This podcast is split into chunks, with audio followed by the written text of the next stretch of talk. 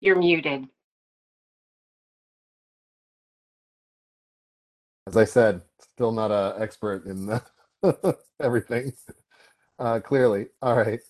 We'll now call uh, this regular meeting of the Juvenile Probation Commission to order. Today is Wednesday, October 13th, the time, uh, 2021. Uh, the time is 5:41 PM. Uh, Madam Secretary, can you please call the roll? President Joseph Arellano, Present. Vice President Catherine Chu, Present. Commissioner Margaret Brodkin,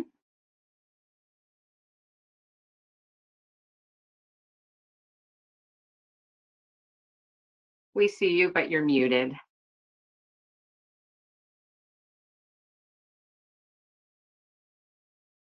She might have lost internet connection. She is present. Commissioner Toya Moses is excused. Commissioner Andrea Shorter Present. And Commissioner James Spingola. Present. President, you have a quorum. Thank you. Now we'll go ahead and move to item number two, public comment. Uh, And I'll just, before we go into item number two, I'll just note that um, we have some housekeeping uh, in order that we have to take, uh, housekeeping issues that we have to take out of order. So we'll be taking item number four about teleconference meetings uh, first, before we do the uh, full commission meeting minutes. Um, But um, if it's okay uh, with our city attorney, should we go ahead and do public comment? Is that all right? It might be better to start with the. the Okay, draft. okay, so why don't we just, um, before we go ahead and move on to item number two, um, I'll just uh, reorder the agenda here.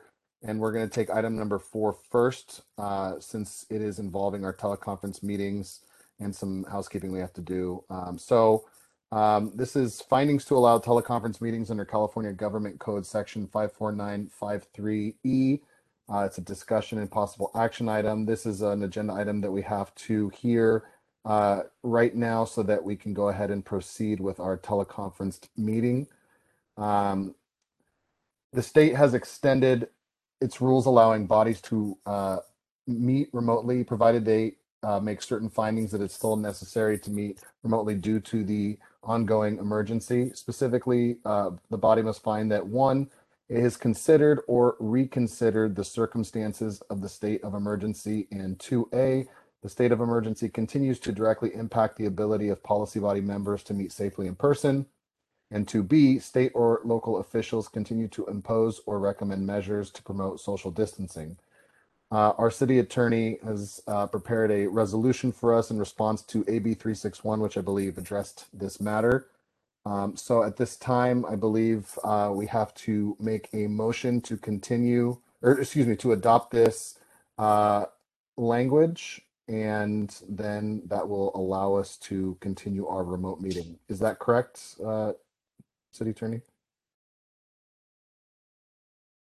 So again, you could either read it or make sure it's available through the WebEx. And I- again, I don't know how to do that. Um, so if people want to see it and you need to, of course, have public comment before you vote. Sure, sure. Um, so at this time, could our s- Madam Secretary please, um, just for the public who are tuning in, uh, could we please have that resolution shared? Hey, I'm working on it. Just give me one second, please. Sure.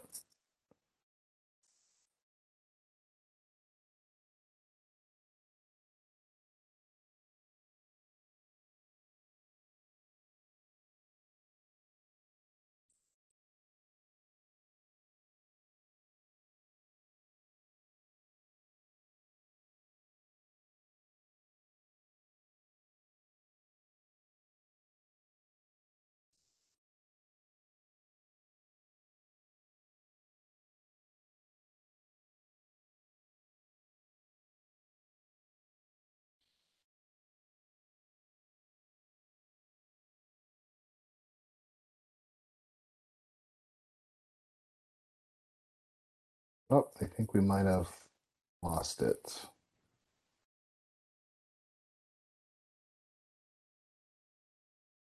There we go. So um, I'll just go ahead and read it um, quickly here. So bear with me. Uh, resolution making findings to allow teleconference meetings under California Government Code Section 54953E. Whereas California Government Code Section 54953E E empowers local policy bodies to convene by teleconferencing technology during a proclaimed state of emergency under the State Emergency Services Act so long as certain conditions are met. And whereas in March 2020, the governor of the state of California proclaimed a state of emergency in California in connection with the coronavirus disease 2019 COVID 19 pandemic, and that state of emergency remains in effect. And whereas in February uh, 25th, tw- uh, 2020, the mayor and the city of the city and county of San Francisco declared a local emergency. And on March 6, 2020, the city's health officer declared a local health emergency, and both those declarations also remain in effect.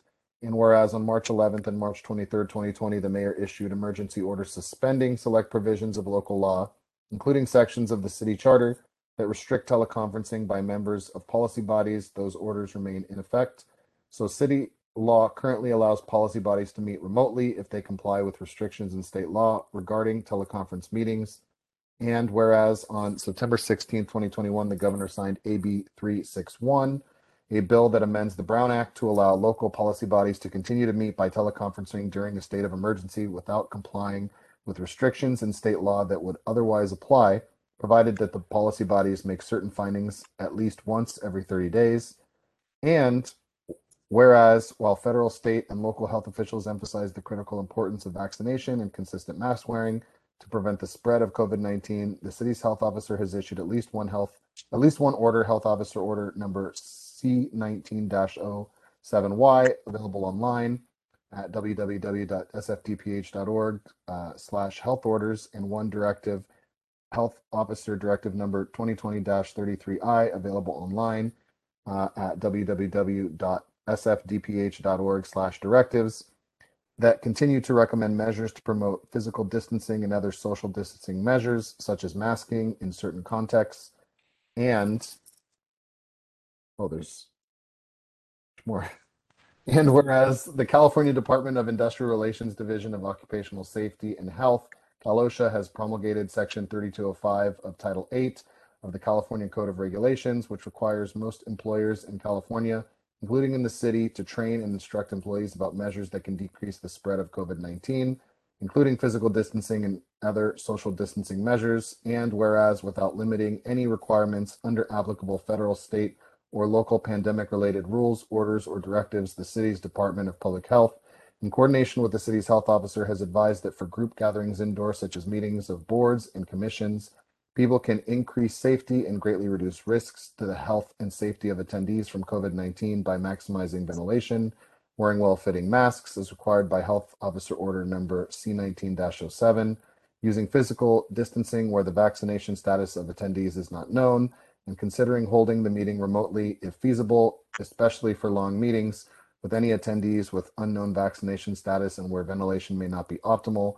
And whereas on July 31st, 2020, the mayor issued an emergency order that, with limited exceptions, prohibited policy bodies other than the Board of Supervisors and its committees from meeting in person under any circumstances so as to ensure the safety of policy body members, city staff, and the public. And whereas the commission has met remotely during the COVID 19 pandemic and can continue to do so in a manner that allows public participation and transparency while minimizing health risks to members, staff, and the public that would be present with in person meetings while this emergency continues. Now, therefore, it be resolved. Therefore, be it resolved that the our uh, that the Juvenile Probation Commission finds as follows, and this is the part that we will have to uh, have public comment on and vote if there's a motion. Uh, number one, as described above, the state of California and the city remain in a state of emergency due to the COVID 19 pandemic. At this meeting, the Juvenile Probation Commission has considered the circumstances of the state of emergency. Two, as described above, state and city officials continue to recommend measures to promote physical distancing and other social distancing measures in some settings. Three, as described above, because of the COVID 19 pandemic, conducting meetings of this body and its committees in person would present imminent risks to the safety of attendees, and the state of emergency continues to directly impact the ability of members to meet safely in person. And be it further resolved that for at least the next 30 days, meetings of the juvenile probation and its committees will continue to occur exclusively by teleconferencing technology and not by any in-person meetings or any other meetings with public access to the places where any policy body member is present for the meeting. Such meetings of the Juvenile Probation Commission and its committees that occur by teleconferencing technology will provide an opportunity for members of the public to address this body and its committees and will otherwise occur in a manner that protects the statutory and constitutional rights of parties and the members of the public attending the meeting via teleconferencing. And be it further resolved that the Secretary of the Juvenile Probation Commission is directed to place a resolution subs- substantially similar to this resolution on the agenda of a future meeting of the Juvenile Probation Commission within the next 30 days. If the Juvenile Probation Commission does not meet within the next 30 days, the Secretary is directed to place a resolution on the agenda of the next meeting of the Juvenile Probation Commission. So I know that was a mouthful, um, but um, for thanks for uh, the public and members of the commission and uh, attendees tonight for bearing with us. For the next meeting, we'll obviously post this in advance of our 72 hour meeting requirement, so we won't have to read through it. But uh, thought that it would be uh, prudent to do re- to read it out aloud for members to understand why we are voting on this action item uh, if there is a motion. So at this time, is there a motion to adopt the resolution as drafted and presented uh, to allow our teleconference meetings to continue? I move to adopt. Do I have a second? Second. Thank you. Uh, At this time, is there public comment on this motion to approve this resolution? Uh, no, I don't see anyone in the queue. All right. Can we have a roll call vote at this time on this resolution? President Arellano, Aye. Vice President Chu, Aye. Commissioner Brodkin, Aye, and I want to know if you can hear me. We- We We can. can. Commissioner Shorter, Aye. and Commissioner Spangola. Aye. Motion passes. Thank you. Thank you to the members of the public and our attendees tonight for bearing with us. And now we'll go and take uh, item number two, which we um, had not taken prior. Uh, Public comment, this is general public comment uh, for matters that the public would like to uh, address before the commission. At this time, I'll just hand it over to our secretary and moderator and see if there's any public comment and hands raised.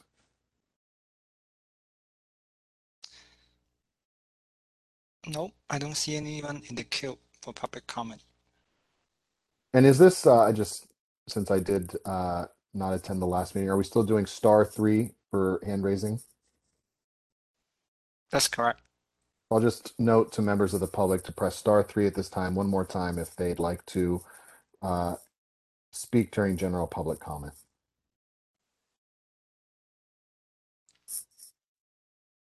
Do we have any hands raised?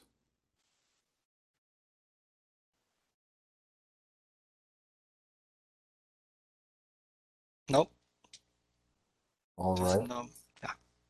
And then, uh, Madam Secretary, do we have any emails or voicemails? Not at this time. Thank you. So now we'll go ahead and close general public comment and take item number three, review and approval of the full commission meeting minutes of September 8th, 2021.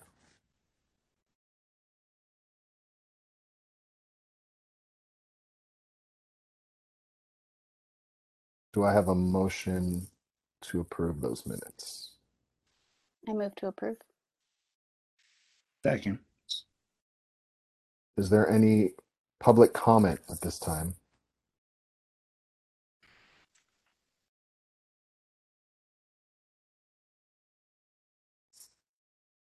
Nope. There's no one in the queue. Madam Secretary, can we please have a roll call vote on this motion? President Arellano, Aye. Vice President Chu, Aye. Commissioner Brodkin, Aye. Commissioner Shorter, Aye. Commissioner Spangola. Aye. Motion passes. Thank you. And we will now move to item number five. Uh, This is an item uh, at the request of Commissioner Brodkin about a juvenile probation commission retreat. Commissioner Yes, I think go we ahead and put hand this over on to you. this time because in case we wanted to um, make a decision. Uh, I, uh, we had discussed briefly at the last meeting that we have a retreat and that we have a treat, a retreat as soon as we can meet in person.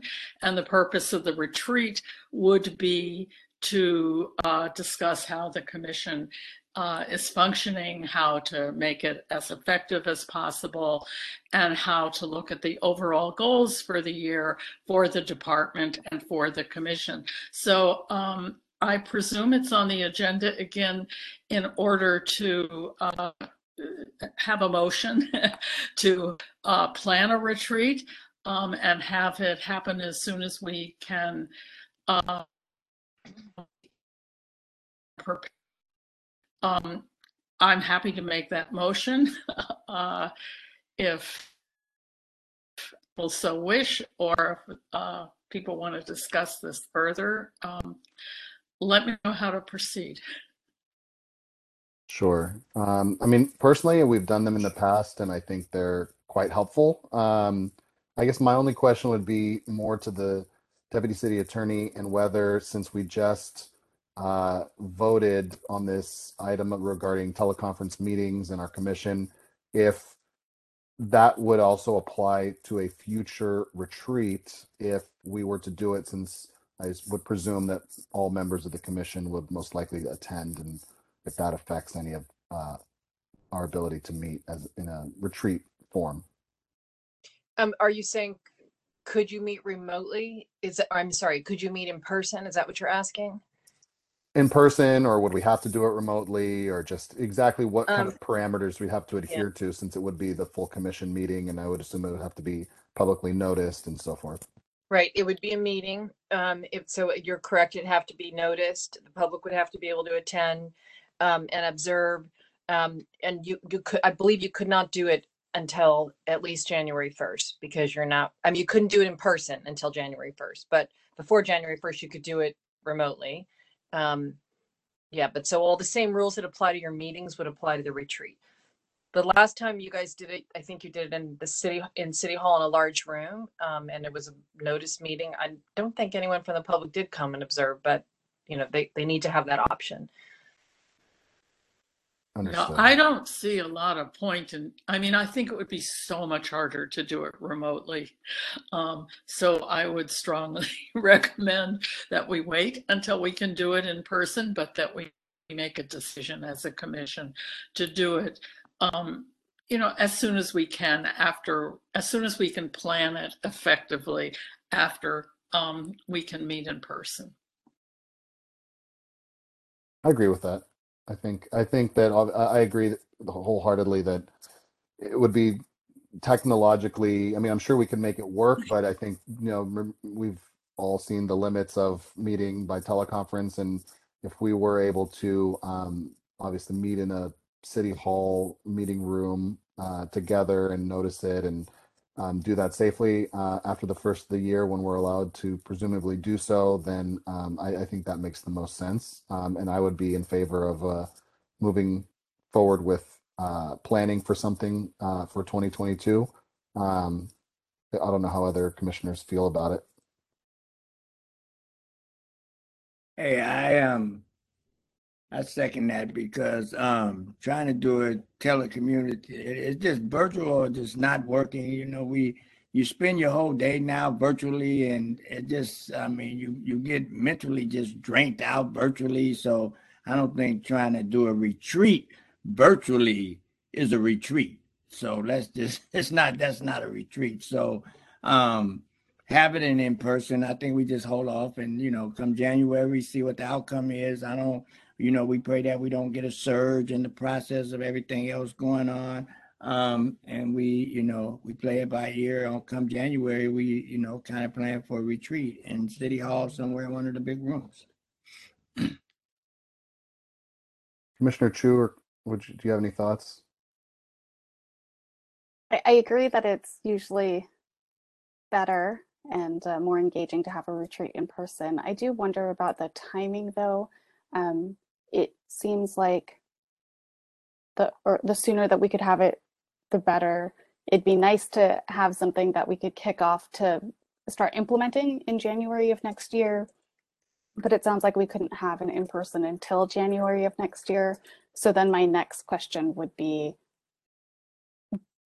would it be, would it make sense to pick a date now, essentially on the record, or should we wait and see what, what the emergency protocol situations are in January? It's a good question. I know everyone's schedules are probably going to be filling up as well, so better to plan it sooner rather than later. Um, I'll open it up to uh, Commissioner Shorter. Do you have any thoughts on this as well? Yeah, it would appear to me that um, we, we, we're just not able to convene in person until after January, as the city attorney uh, noted. And um, so I don't see any other way to schedule um, an in-person retreat until after January to even start discussing it. Um, now, so that's the logistical part of things. But um, I certainly would hope that um, in the um, you know when we are able to convene in person and and and retreat, um, I, I need a little more information uh, in terms of what we are retreating about. Um, and I heard I, I kind of heard what what Commissioner Brodkin said, but she kind of came in and out, so I didn't really get the the content. So if you know, maybe she can describe again what are we retreating about? I am not a fan of retreating and discussing um, what the role of, of commissions are or commissioners. If you are serving on a commission at this point, um, having an open meeting and determining and deciding and and defining what that is, I don't think is always the best use of of, of time. But if we're looking at the um, you know, on on um, we have some big items. We're still determining um, what the future of juvenile hall will be. I am more interested in retreating or having in you know a meeting that is really focused on something very specific um, and what our plans will be for something like that. A general meeting on you know what our role is and what we're. I'm, I'm not. I'm just being very direct having participated in some of those types of retreats, I don't really find them to be that that effective. But I think that it's more effective if we're focused on two or three different areas in terms of of um, what um, how to how to um, be effective policy or um, planning areas. Does that make sense? I feel like fully Absolutely. that. Yeah, I, I'm, Yeah, I'm just, I- I don't want to spend the day talking about what we're supposed to be doing as commissioners. Right. And I and I think in previous years when we've had these types of retreats, they were um, uh, around the time that we had been uh, onboarding some new commissioners, and there was this question of, well, what is the role of a commissioner, and how can we, um, you know, learn obviously the procedures and rules and laws in place um, that the department and the commission deal with, and how we can obviously work through the commission's channels to affect those. But I agree. I think that at this point we are are I think the six of us who are uh, on the commission, I, I think, are pretty up to speed on all of that side of the house. And so, really, I think to perhaps I'll obviously hand it over to Commissioner Brodkin. It seems as though the discussion would be centered more around annual goals for the commission. Uh, I think that's generally what I've heard. Is that accurate, Commissioner? Yeah, I agree with what um, uh, Commissioner Shorter is saying. I, I'm not interested in, uh, you know, some general thing or in everybody's psychosocial whatever, which some retreats devolve into. No, I think that what we need to do is talk about what our prior, what the priorities of the department are, what our priorities are, and how we can maybe organize ourselves. Maybe we need a different committee in order to really um, delve into the uh, substance of what we're, we're responsible for. I also put on the, um, and I think these two things are related. That there would be goals for the department and that we would work with our chief. I'm sure has goals for the department, but that we work together and maybe this um, a part of the substance of the retreat or even all of the substance of the retreat about what are the goals of the department for the year and what's everybody's role seeing that we achieve uh, um, those goals and what's our role as an oversight body to measure and um, make sure that the department is meeting is meeting its goals. So that's that's what I'm interested in talking about. Can I interrupt for one second? Better to community-based organizations. How how um, uh, you know how are we going to make sure that young people have appropriate placements when they need to be placed? Um, uh, not that we're going to answer all those issues, but we at all can't do that in a retreat, but we can say these are the or 10 things that we think are the most important issues that we're going to be addressing in the coming year. And hopefully, um, we would this very much collaboration with the ask her to come to uh, the retreat with you know sort of her goals for the year and we can figure out how we function as a body to um, either amend those or uh, something we can.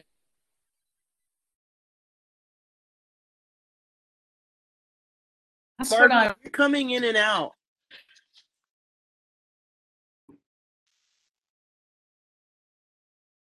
I just wanted to add one thing. I, my best prediction is that you will not, that consistent with the health orders, you won't be able to meet until January 1 in person, but that's not actually the rule right now. That's what I know is what's in place right now and the, and the best predictions are that it's going to continue till January 1. I just didn't want to be, I, I think I may have misspoken and suggested that that was in fact the rule right now. The current rule is you can't meet um, in person. I expect that to continue until January 1st, but I can't say that for sure. It's possible it gets lifted sooner than that. Anyway, I'm sorry. Sorry to interrupt. You were having a great conversation. I just didn't want you to have the conversation much longer without, based on that mis- misunderstanding or be- based on my misspeaking. So sorry about that. No, I appreciate that. Uh, and it's good to know just exactly what uh, rules and governing our, our meeting in person are so that we can obviously plan uh, accordingly. Um, it sounds like we're all somewhat in agreement. Uh, I think Commissioner Chu, I'm hearing that we should obviously try to nail down a date um, sooner rather than later because I think if we obviously wait until you know our first January meeting, then most likely the meeting will happen in March, for instance, right? And so then at that point we're pushing it out even further. So um, perhaps um, instead of, uh, I think I don't think we have to vote to agree to have a meeting, but perhaps we can agree to uh, toss out some dates for perhaps mid to late January where um, commissioners are available and we can start uh, via our commission secretary to um, just arrange people's availability for a potential January retreat and uh, plan for uh, something of the of that nature. And if, for instance, the health order is lifted sooner or on Jan one, then we can um, you know go ahead and proceed with that. And um, I would I would think maybe late January makes sense so that we can get agendas and um, other materials in order and have three to four weeks to do so. Um, but maybe it's more right now about arranging people's calendars and just getting on the same page about when people are free and the time commitment and a location uh, and then we can, um, you know, obviously fill in the rest of the agenda um, closer to the date. Does that make sense for everyone? This Commissioner I Shorter. want to make sure we have enough. Sorry. I Go ahead, just wanted to Commissioner. make sure we do have enough time to plan it. Um, because, um, the holidays are coming up, you know, and I want to have a really good, well planned, organized retreat. I want to give our chief the time she would need to prepare for it. So I'm thinking February, maybe even the, you know, maybe even early March. I, I just, if we get it on the calendar and we plan it and we start preparing for it, then I think we can have a really effective retreat. So I, I, I think um, Commissioner Chu had the idea we do it right away. I just present another possibility. Because nothing's worse than a terrible retreat. Um, and I and you bring bring up a good point about the holidays. I I forgot forgot to mention. You know, we obviously have uh, two major holidays and the New Year and all that, and so um, usually, uh, if history has proven any guide, there's, very little planning that'll take place around that time. So um, I think that's a very good point, Commissioner. So perhaps we can aim for uh, mid-February uh, to early March, if that makes sense, and uh, give ample opportunity and time for the department as well as uh, ourselves as a commission to get on the same page and plan out the agenda and get the uh, materials in order. Does that make sense? This is Commissioner Shorter. I that makes perfect sense to me. I, I also think that, um, and I don't know what Commissioner Brockins, if you, you have any particular thought about this, um, I think it's also helpful um, to, um, you know, in in retreat and given this, you know, what we're the scope of what we want to um, discuss, that it's also in time if there's anything that would affect i don't know what it would be but um, that would affect um, the next next budget cycle um, or have the, the the possibility of doing that. Not that we're deciding anything in the retreat that says hey um, this is a definitive um, you know uh, action item um, uh, you know on on the budget but um, i'm just throwing that out there um, so that it's also strategic um, in that regard. That's just a general, very, very, very general, very broad um, advisement.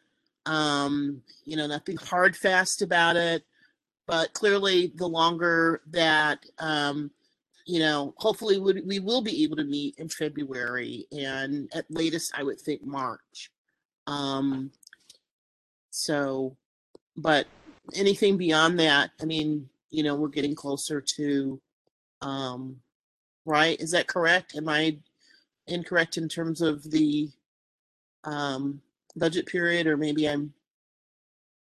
Um, I mean, I would say that the budget, uh, Commissioner Shorter, the budget discussions are usually held at the Finance Committee. Um, Right. so perhaps um, things regarding the budget, um, I don't recall. Uh, so we've had so many moving pieces at this point. I'm not sure who is on the Finance Committee with me still, but um, I'm perhaps that. with you. I think it's just you and me. Okay, so there you go. So so maybe that's where that uh, budget discussion could be had, um, with maybe a, a sprinkling of budget discussion uh, as, it Right. relate, as it relates to like the annual goals, uh, if you know for the retreat. But um, that's that's the only thing I'd say is that I think we usually have the meat uh, of those discussions uh, at the finance committee. So um, Right. Just as long as it's in a, it's in some alignment. In other words, just I'm just again just a general, very broad, um, you know, advisement. Sure. Well, then why don't we go ahead? Um, let's, I think, uh, we can move forward with the agreement that we as a commission are all in agreement to have a retreat, have it in mid-February to early March. We'll uh, start the process by uh, providing our secretary with our availability so that everyone is is putting out their uh, available dates that they're uh, and weeks or days and so forth available. We can at work. Uh, I'll work with our commissioner, uh, excuse me, our secretary to find a location potentially. Um, obviously, assuming that the health order is lifted, and we can resume meeting in person uh, in the new year. And then from there, um, perhaps Commissioner Brodkin, you can start to work with both the chief as well as uh, reaching out um, to the other commissioners. Um, you know, obviously adhering to the Brown Act, but just making sure that we're having those conversations about potential agenda items and structure to this. Does that make sense? Yes. I I wonder if perhaps Yes, I'd like Until to do we- that. I'm happy to do it and, um, so within the constraints of the Brown Act, communicate with about authorities Right. structure and for retreat Philly with her to sort of make sure we make use of our time.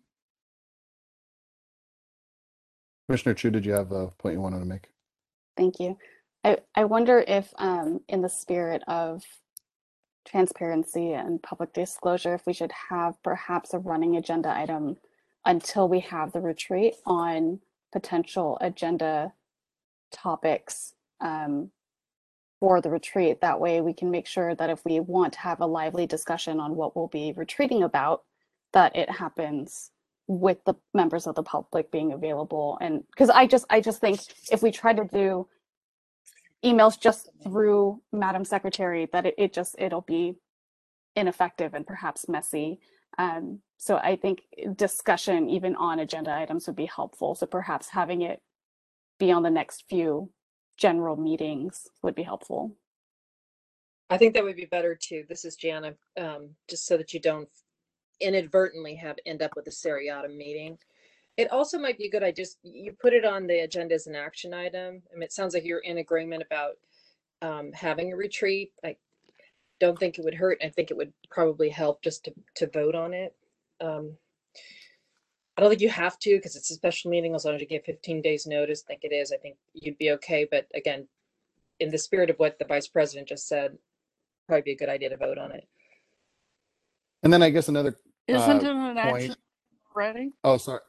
I- I it's a discussion and or uh, discussion and action item, I believe. Um, another thought is in the past, I think we've set up, uh, you know, time limited subcommittees uh, to address certain things. Is that something uh, to our dep- a question to the deputy city attorney that would make sense here, where we establish a, a, a co- subcommittee to essentially be the retreat subcommittee where we can meet uh, regularly and uh, address these uh, agenda items and discussions uh, transparently. Yeah, that, that would work. I mean, it'd be a Brown Act meeting, but yeah, that would work. It might be easier than getting everyone together. Right. So then maybe does that make sense for the commissioners to set up a subcommittee, a retreat subcommittee um, tonight that would essentially meet regularly between now and uh, February to uh, perhaps let's say I don't know twice a month or or once a month, whatever works with everyone uh, to to go ahead and plan what this would look like from agenda perspective and um, you know the structure, the location, and so forth. Any thoughts? That sounds good. I, I wonder if perhaps meeting twice a week, I'm sorry, twice a month, uh, and I'm assuming Commissioner Brodkin would want to be on this committee. That might just be a lot of work in addition to the program committee and our general meetings.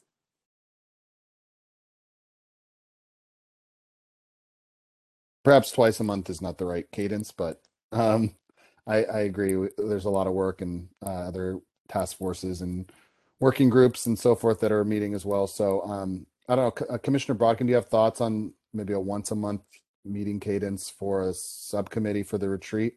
Does that sound uh, okay to you?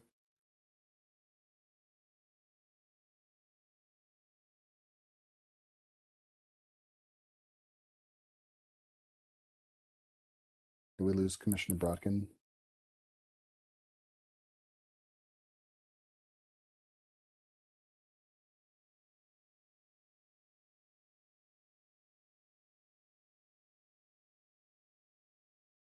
Yeah, it looks like we lost her. Um, I think we just move on to the next item, come back to it. So it sounds then, um, since obviously this is uh, an item from Commissioner Brodkin um, that was brought forth, why don't we go ahead and, and per the Deputy City Attorney and a great suggestion from Commissioner Chu, vote to move forward with the retreat uh, pending the removal of the health orders around a February, mid-February to early March timeframe, and then uh, you know uh, the initial stages of this planning could take place uh, now by Commissioner Brodkin, and then perhaps at the next meeting we can vote to establish a subcommittee to meet as necessary, uh, with the understanding that obviously we still can't meet in person, but hopefully in 2022 we will be able to. Does that make sense? So I'll just go ahead and put that motion out there to uh, some motion to. Um, I'm sorry, it looks like we're getting a chat from Commissioner Brodkin. She says she cannot hear. She's working on it and trying to find a good place to participate. So um, we'll just make a motion to uh, move forward with a retreat in 2022 uh, in the first quarter of the year. And uh, we will leave it at that and um, take up the item at the next meeting. Uh, we'll, we'll just leave it at that for now. And that's the motion. Um, so is there any public comment on a motion to have a retreat uh, of the Juvenile Probation Commission in 2022 in the first quarter. Nope. No one in the queue yet. Uh, at this time, Madam Secretary, can we please have a roll call vote of this motion? Or, or so, sorry, I- I'm sorry. I guess I, I got ahead of myself. Is there a second to this motion? I will second. Thank you. Uh, and we'll, I'll note that I already took public comment on the motion. Uh, is there, uh, can we have a roll call vote on the motion? President Arellano, Aye. Vice President Chu. Aye. Commissioner Brodkin. I think she's having technical difficulties. Yes, yes. There she Can is, you I'm hear sorry. me? Yes. Yes. Okay. Commissioner Shorter Yes. and Commissioner Spingola. Aye.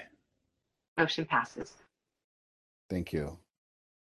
Uh, now we'll take uh, item number six. I believe this was another uh, item from Commissioner Brodkin about JPD's annual goals. I actually can hear you now. I think the two issues are related. And my hope was that the discussion of having goals um, and um, articulating goals would happen at the retreat. So I see them as totally related. I think we're all in agreement that that would be the case, um, that it would be a retreat around the goals, um, and perhaps with per um, Commissioner Shorter, a, a discussion about the budgetary impacts if that uh, is germane as well. So if that's the case, perhaps we can take public comment and move on to the next item. Is that okay, Commissioner? Yes. Yes.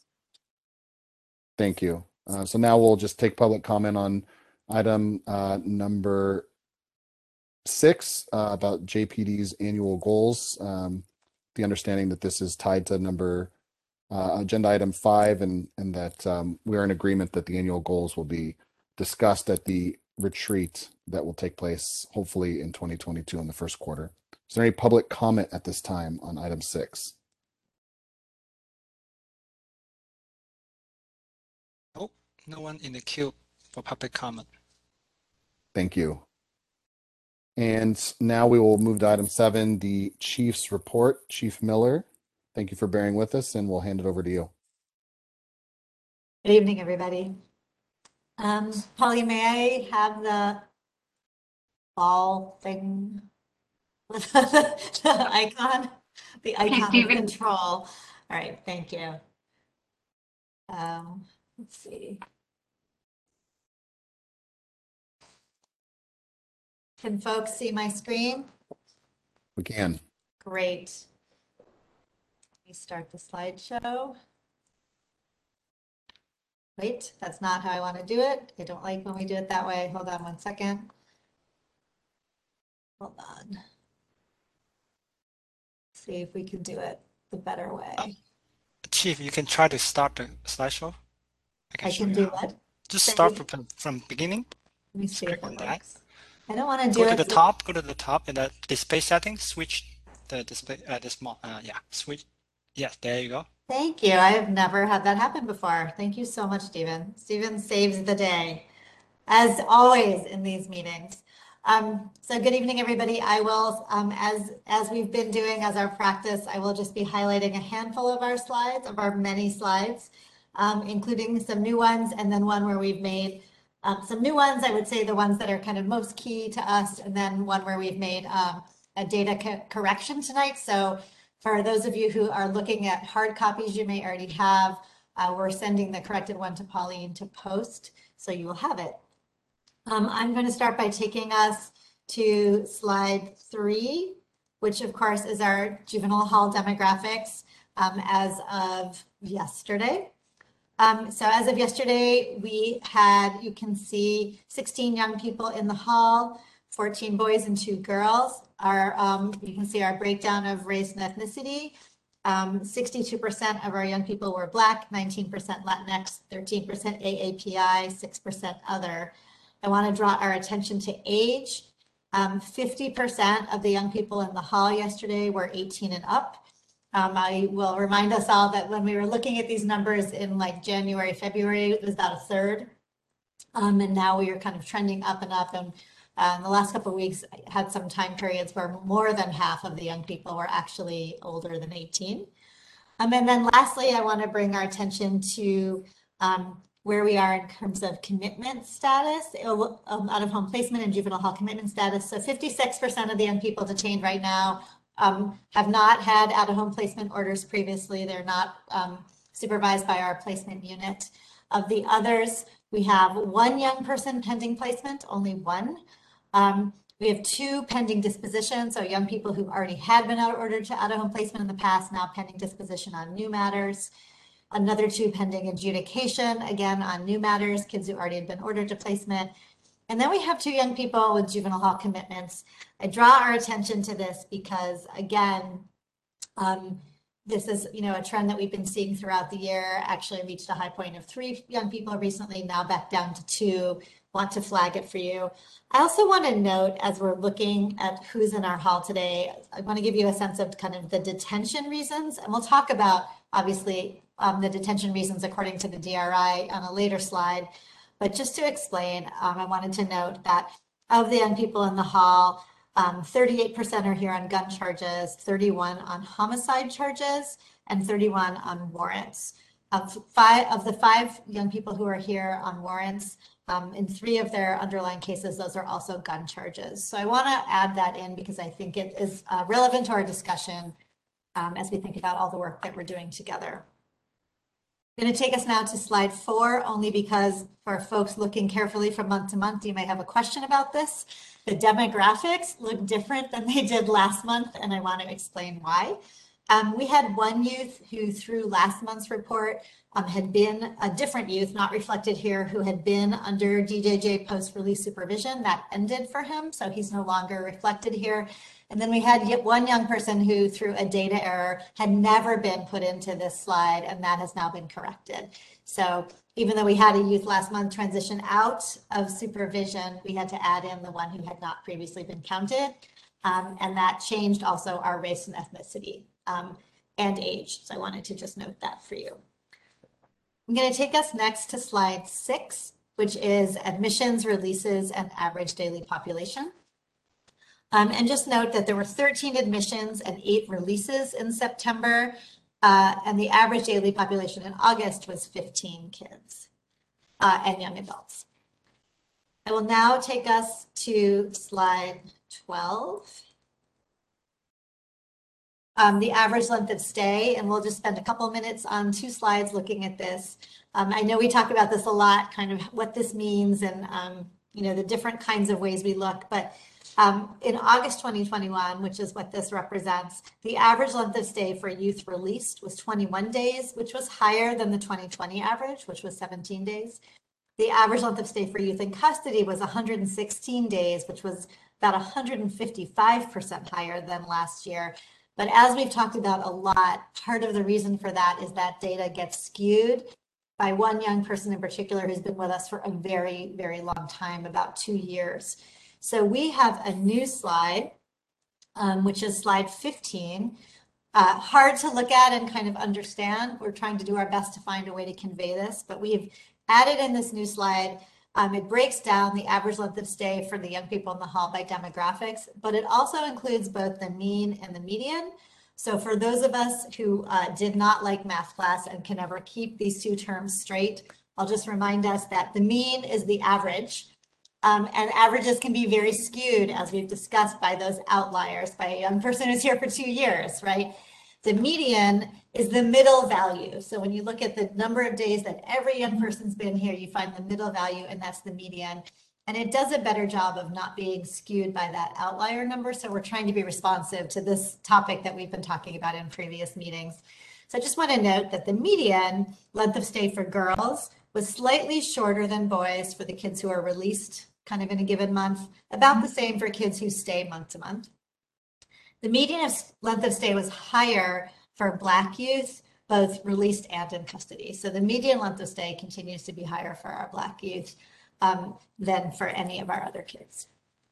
I'm going to take us now to slide 17, which is admissions by primary detention reason. And I want to note that this is the corrected slide.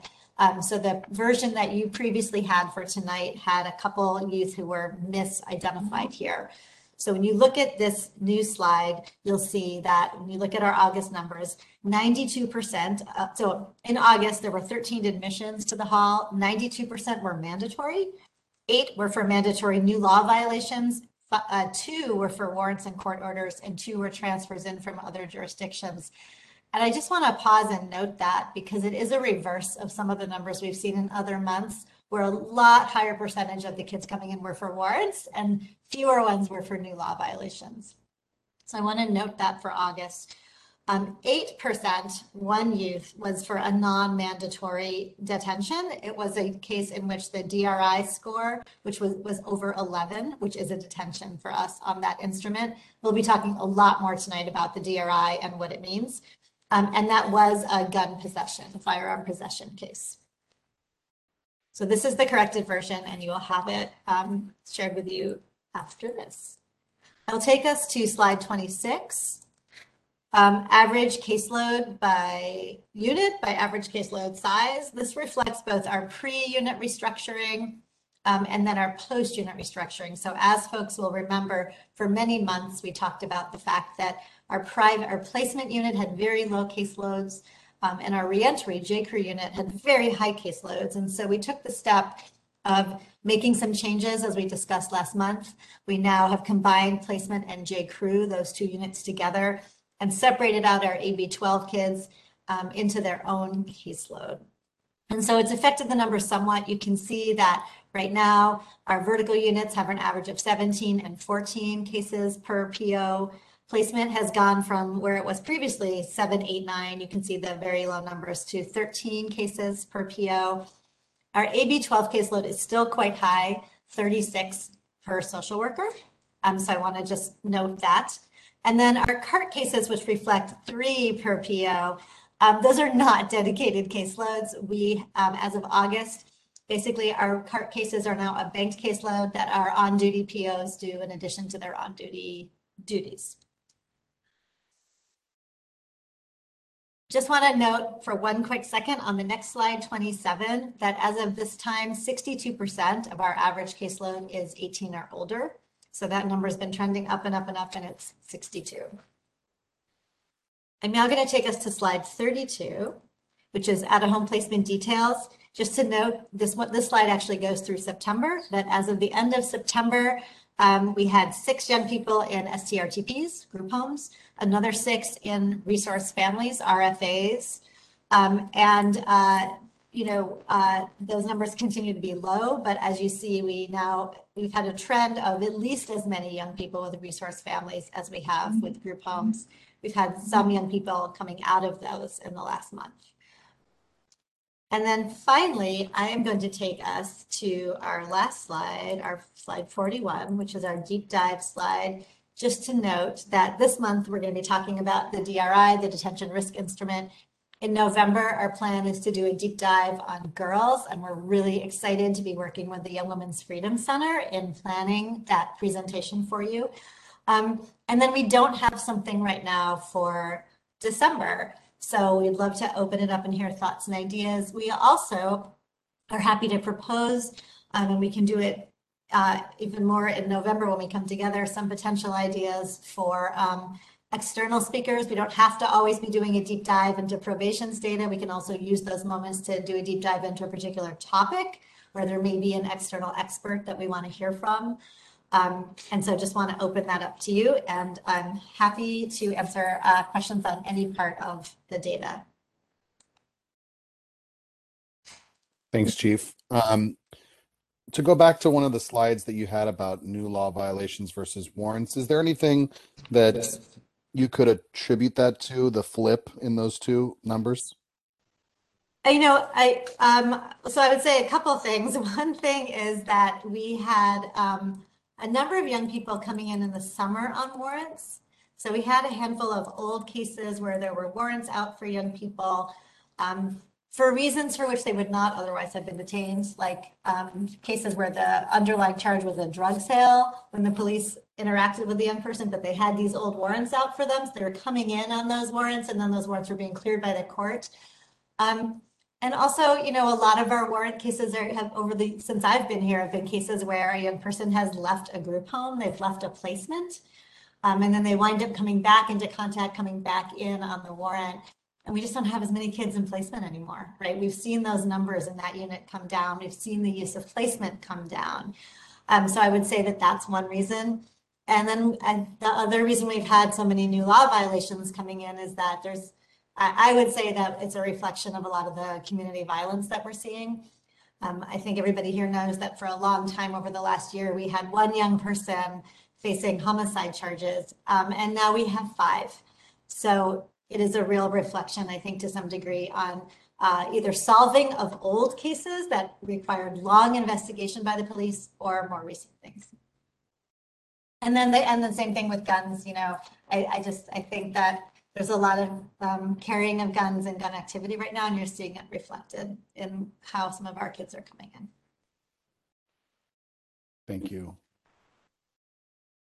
Other questions or comments for the chief about the slides that she's presented? Let's see. uh, I've got a couple I could ask. Go ahead, Commissioner. Um, thank you, as always, Chief Miller, and and crew and staff. um, I wanted to ask, and sorry, I, I think you mentioned my page numbers, slide numbers might be a little bit off. Um, I think it, it it was slide 12, at least in my version, the average length of stay, the sort of uh, trend over time chart. That one. Oh, yes. Um, it just it, it's pretty striking how how high and i don't remember if this is one of the ones um, where outliers really add to it and so i think i previously asked if it was possible to do slides um, or sort of visuals that break out that outlier so that we could see sort of more meaningful data from it Sure. And so there's there I would say are several outliers that relate to this. And that this is why we've attempted on this slide to kind of show generally what the median lengths of stay are. Um, so that you can see kind of that like the out the the averages may be really high in some cases. Um, so here's a great example. Like we'll look at August and you'll see that for um, for Black youth, right, the average of keep length of stay was 181. That includes some of those outliers, but then the median was 97, right? So we're trying to do it this way. We're still trying to kind of figure out the best way to show you. Um, but uh, but it is, but to, but to your question, yes, exactly, right? This upward trend you're seeing of the orange line, it reflects both our longest standing outlier young person, right? Who's, like I said, been here for um, about two years. Uh, but it also reflects some of those juvenile hall commitments, right? So the cases where the judges have committed a young person here for a while. So we have a few examples like that that are going to drag up those those averages. So I, I would say we would love feedback on, and then this slide also shows the same thing, right? If you, if you look at the young people who remained in custody throughout the time period, this is that young person, right? They've been here for 707 days. And that's really affecting, obviously, this graph. And then on a much deeper level, that young person. Um, we're trying to find the most effective ways to convey some of this information. That's what we're trying to do here. And we're happy to, of course, take feedback on the ways to make it most um, visibly accessible. I wonder if if it was that that one youth, it's definitely an outlier, but I wonder if there's also a couple other youth that have been judicially committed for a lengthy stay. Those may not be outliers anymore, right? Like I, at what point does it one N1 is an outlier, but N5 when we're dealing with these numbers might not be. Right. And so those, and they're not really outliers yet, those young people, because those commitments have been pretty recent. So you're going to see they'll become potentially outliers over time if they stay here for a long time, if the judges don't change their minds. Um, uh, because those are pretty recent commitments.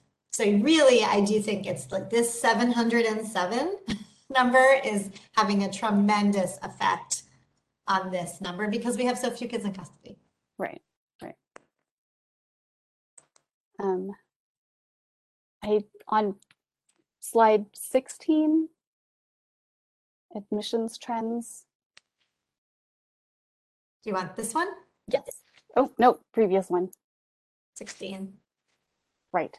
I just wanted to say this was really helpful. the uh, the trends on the bottom, those two bullet points are were very helpful to me, Yeah. And I'm sure that the explanations above are generally helpful to interested folks.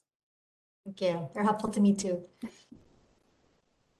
Um, on slides 20 and 21, I think those were to the referrals. Um, Mhm. I was wondering if there was a way that we could visually break down how many cases were or how many youth were eligible for referrals, and then of those eligible, how many were made. Mhm. Eligible for referrals to CARC and to Make It Right? Right. Sure. And so, you know, I think we can look at that for CARC um, going forward. Uh, because it is a good question. Definitely, you know, not every young person arrested on a felony then came here. So it's a valid question of why are they not referred to CARC? And I think that's a good thing for us to kind of talk about and dig into. Um, and then as you'll see, for example, there were four misdemeanors, but only three CARC referrals. Um, so as examples, I can give you that of the four misdemeanors, two of them were sent to CARC. So basically CARC got two misdemeanors and one felony during this time. Um, two of them were not sent to CARC. One of them was actually an out-of-county warrant. So another county had to pick up that young person. So they came in on a misdemeanor, but they had a warrant for another Right. county. Um, and the other one was an 18-year-old out-of-county transferred. So they got transferred in even though they got arrested on a misdemeanor in that other county. We have no control when it's an out-of-county transfer like that. They're not going to spend a lot of time in custody, but that is that's the mechanism right now for them coming in. So I can tell you that's why two of the four misdemeanor, misdemeanors did not get to CARC. But it's a good question about the felonies. And then honestly, the make it right referrals is a question for the DA's office. So the DA's office is the decision maker on that. Um, any case that we bring to them for, for petition decisions, they're going to look at to decide if they want to send it to make it right. Um, so it's a great question for them. Uh, and they have, uh, you know, their own set of eligibility, which they've significantly expanded.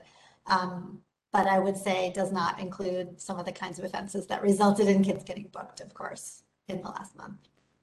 Do we have any influence or discussions with the prosecutor office um, about make it right referrals?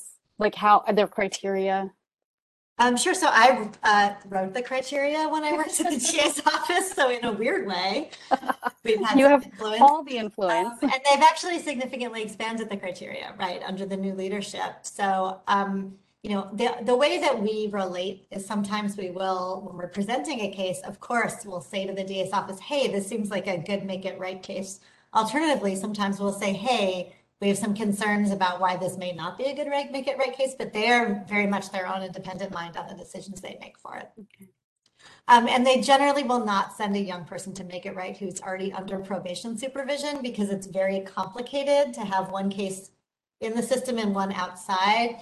Um, and I'll just say as a reminder, so many of our young people that we have right now have been kind of coming through repeatedly. Um, that might be a good segue. Um, I don't remember if I've I've asked for this before, if we've had this discussion before regarding a deeper dive into diversion and other referrals. Um, maybe that could be, we could build that into some other deep dive in the future. Got it. And then I was kind of, I don't know how my fellow commissioners think about this, but I'm kind of curious to learn more about electronic monitoring. I saw it in one of, I think, the deep dive slides coming up later. Um, but it's, I think it's a really interesting kind of hot topic. I would love personally to learn more about when that, when that's um, ordered for youth.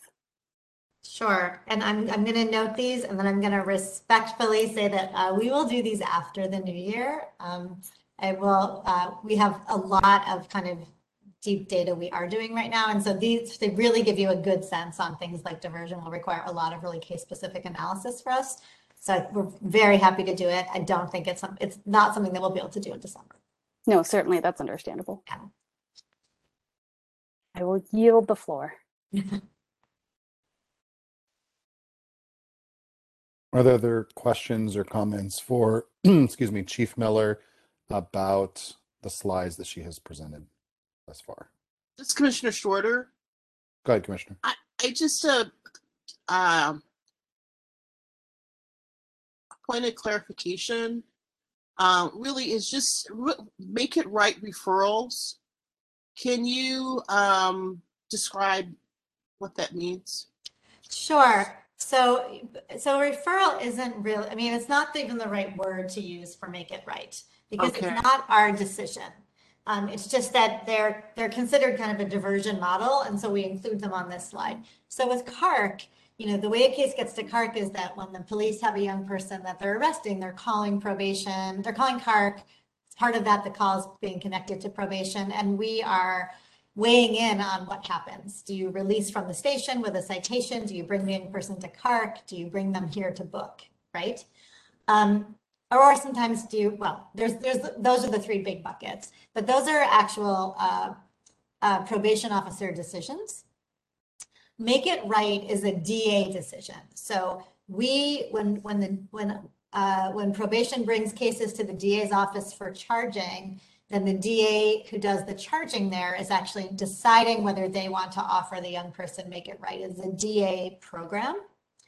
Um, so our, our job in that is to be bringing the cases to the DA's office for charging that we would be bringing regardless. And then they're deciding at that point whether to divert out of prosecution into the program. So they're referring the case to Make It Right, not us, if that makes sense. And then just super quickly, uh, make it, what make it right is, Commissioner, is it's a full diversion from prosecution. So in lieu of the DA filing a complaint against the young person, a petition against the young person, the young person is offered the opportunity to participate in restorative conferencing with the person they've harmed. And obviously that person's offered the opportunity to participate as well. And if the young person chooses to do that, uh, each party has kind of separate conversations preparing to be in circle together, and then they go into a heavily facilitated circle. The outcome of it is an agreement where the young person um, and and both sides can have like their supporters in the circle, and it's all kind of everyone's very collaboratively uh, trying to resolve the harm. And the outcome is an agreement where the young person commits to specific steps to repair the harm to the harmed party slash victim, to themselves to their family and to their community. And then a case manager who happens to also be at CARC supports the young person as they fulfill that agreement. If they fulfill the agreement, the DA's office just, just does not proceed with prosecution. If they don't complete the program, the DA's office may go ahead and prosecute. So it's its own diversion program from the DA. Yes. One, Yeah. what are the, what are the, what's the criteria or the type of cases that they would consider? Because I mean, he can just divert everybody to make it right. Sure. So they don't. I mean, you And see the what- numbers on the chart, right? Okay, all right. Here's the numbers. You can see Make It Right is green in the chart. Uh-huh. Um, so when the program started about seven years ago, the initial, they were all felonies by design. It is for felonies because we already have misdemeanor diversion in San Francisco, right? hmm Um, and so the initial charges focused on um, some robbery, um, some uh, theft, burglary, and auto burglary. Over time, it was expanded to some additional charges. Um, and I, I don't want to go down too far down the rabbit hole, but I will say that from inception, the first five years of Make It Right were done as a randomized control trial. Um, and there were very important findings on how well the kids did and Make It Right relative to kids who were prosecuted. They did, they did better in terms of recidivism. Um, and the kids who did recidivate took a lot longer to recidivate. So there, it was a heavily evaluated program, maybe something that you'll want to learn more about in another meeting. Um, but it's important to know that it had some very positive results. If you would like, one thing we could offer to everybody, especially when we're talking about things like diversion right now, um, California Policy Lab did just complete the evaluation on Make It Right. We could have, we could see if whether they could come and present to all of you in December. That may be a good deep dive, because they did just complete the study based on those years of data collection. So Make It Right has existed then for over five years? Uh, seven years, I think seven years. We started it around 2015. Um, DA Gascon charged, started Make It Right.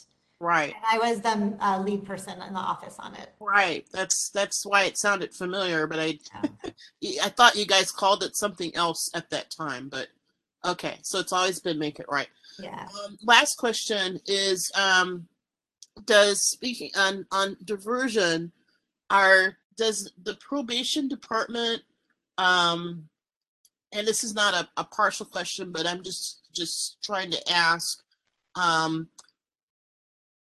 does the probation, do- does JPD still make referrals to programs like the Detention Diversion Advocacy Program?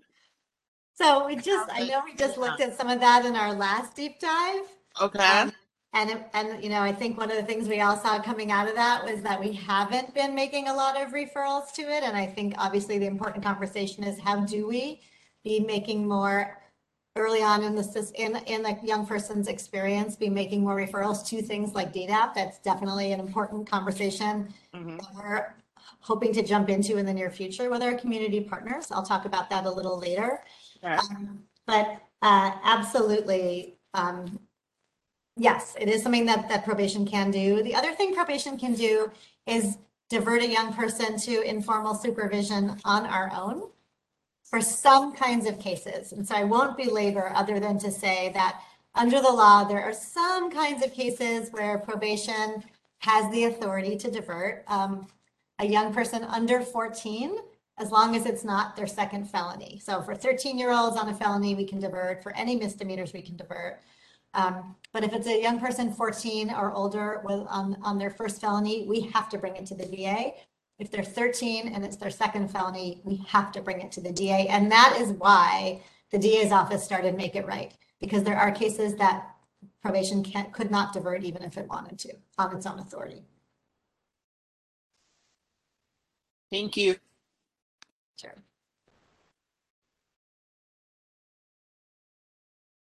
Are there any other questions or comments for Chief Miller about the slides that she's presented?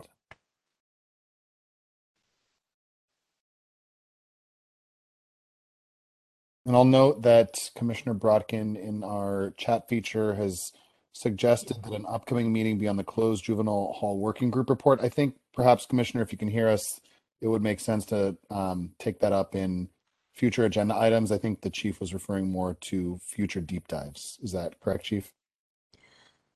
Um, that, yes, that is what I meant.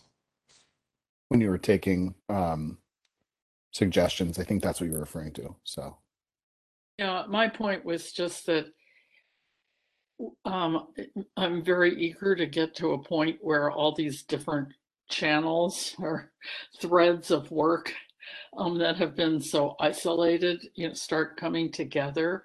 And this, um, maybe this isn't what what the chief was talking about.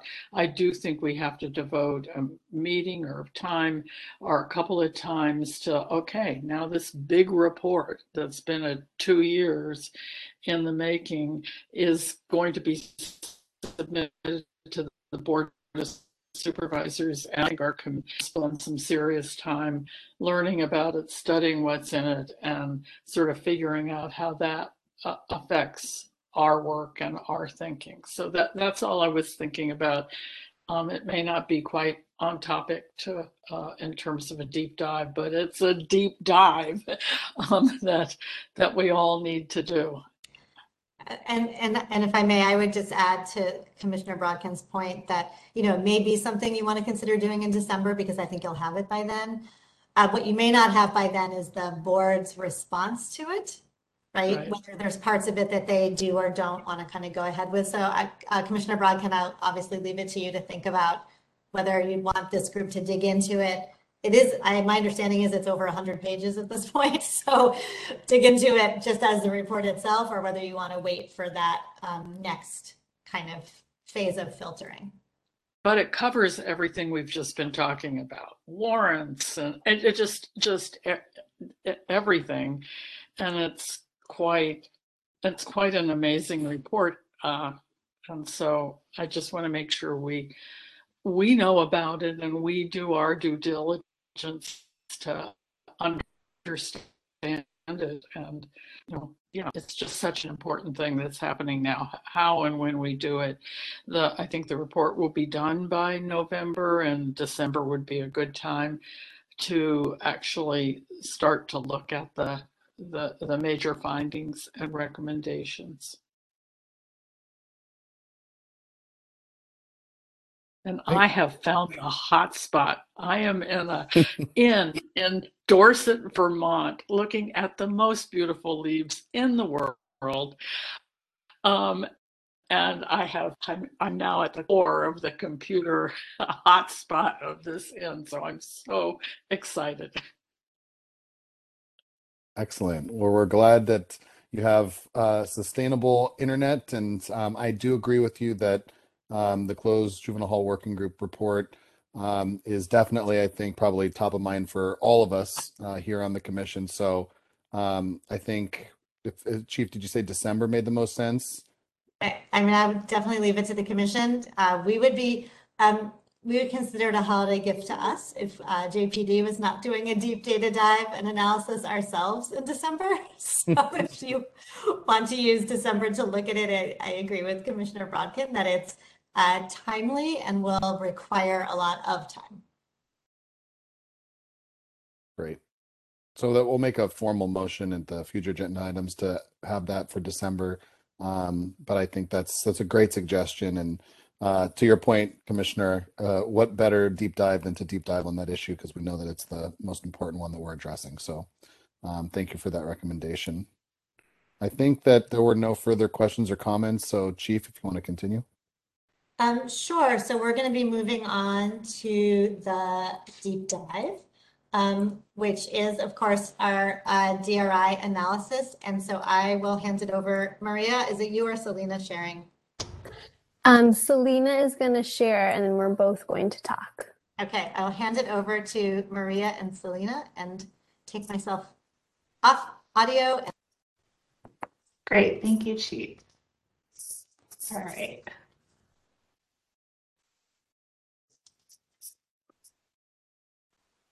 Ooh, Can everyone see my screen? Yes. Okay, this is the first time I haven't had back and forth with WebEx share screen, so it's very exciting moving up in this world. All right, so today uh, we are talking about the JPD detention risk instrument, the DRI analysis. Now, I'm going to kick it right over to Maria to give a little bit of introduction. Okay, um, thank you all for your attention to this topic, which um, is one that's you consider very important. Um, In many of the city's juvenile justice reform spaces, including the closed juvenile hall work group and the blue ribbon panel, there's been a lot of discussion about the risk instruments that JPD uses. Um, so one thing we want to do today is to clarify um, that there are two tools that are being discussed that are used by JPD.